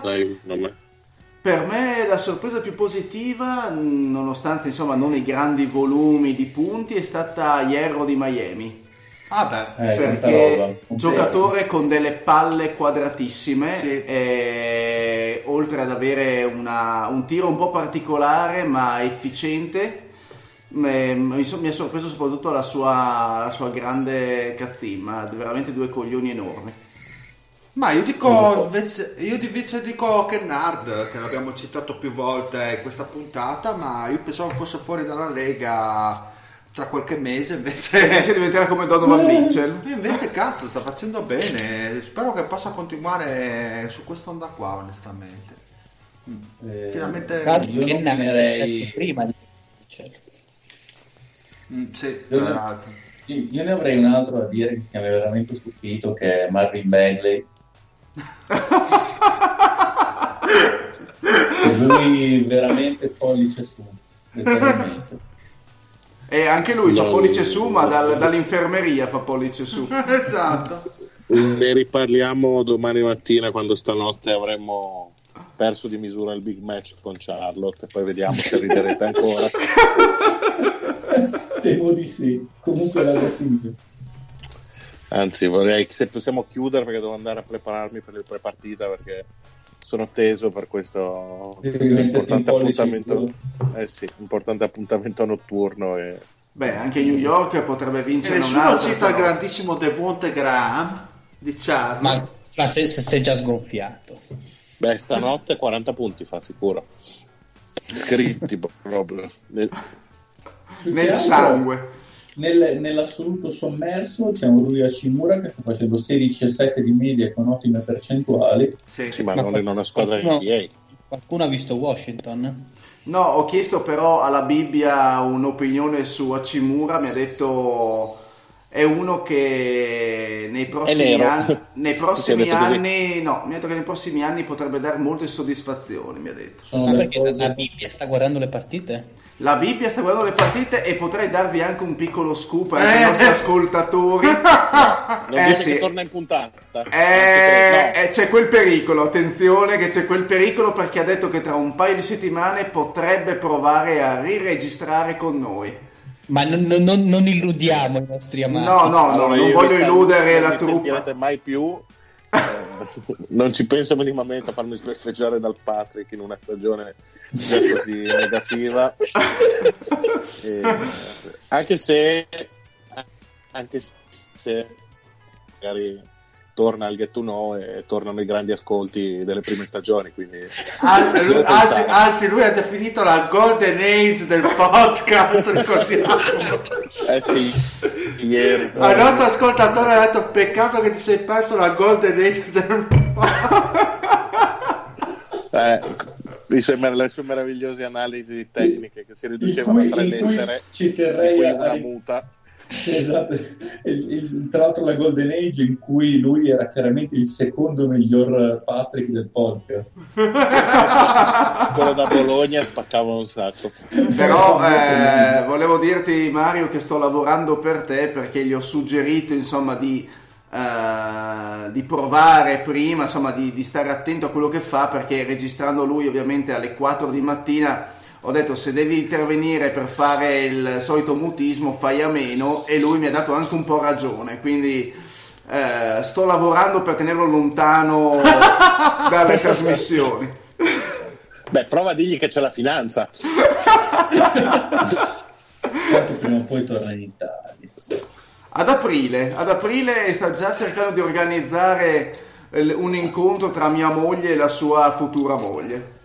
Dichiarazioni importanti anche. Sì. È tutto per stare da solo con me. Nessuna tua moglie usano quello di lei perché è più grosso.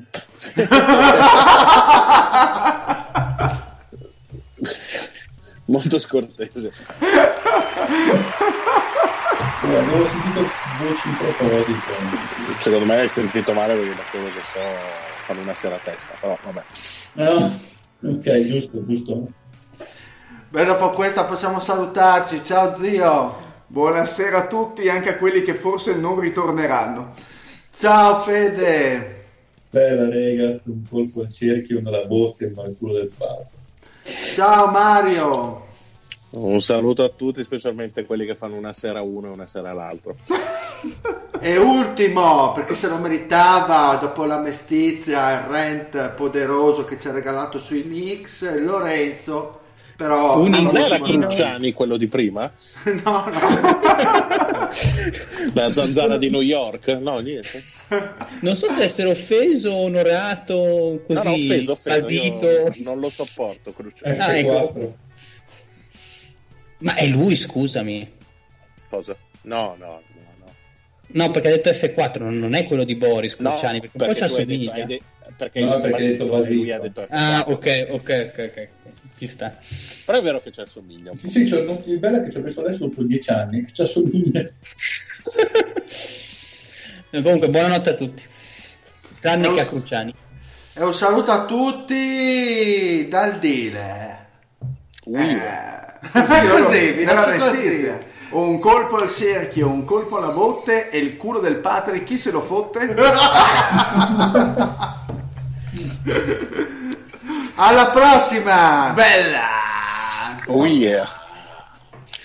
Ma zio, possiamo scrivere ancora Cruciani se viene in trasmissione?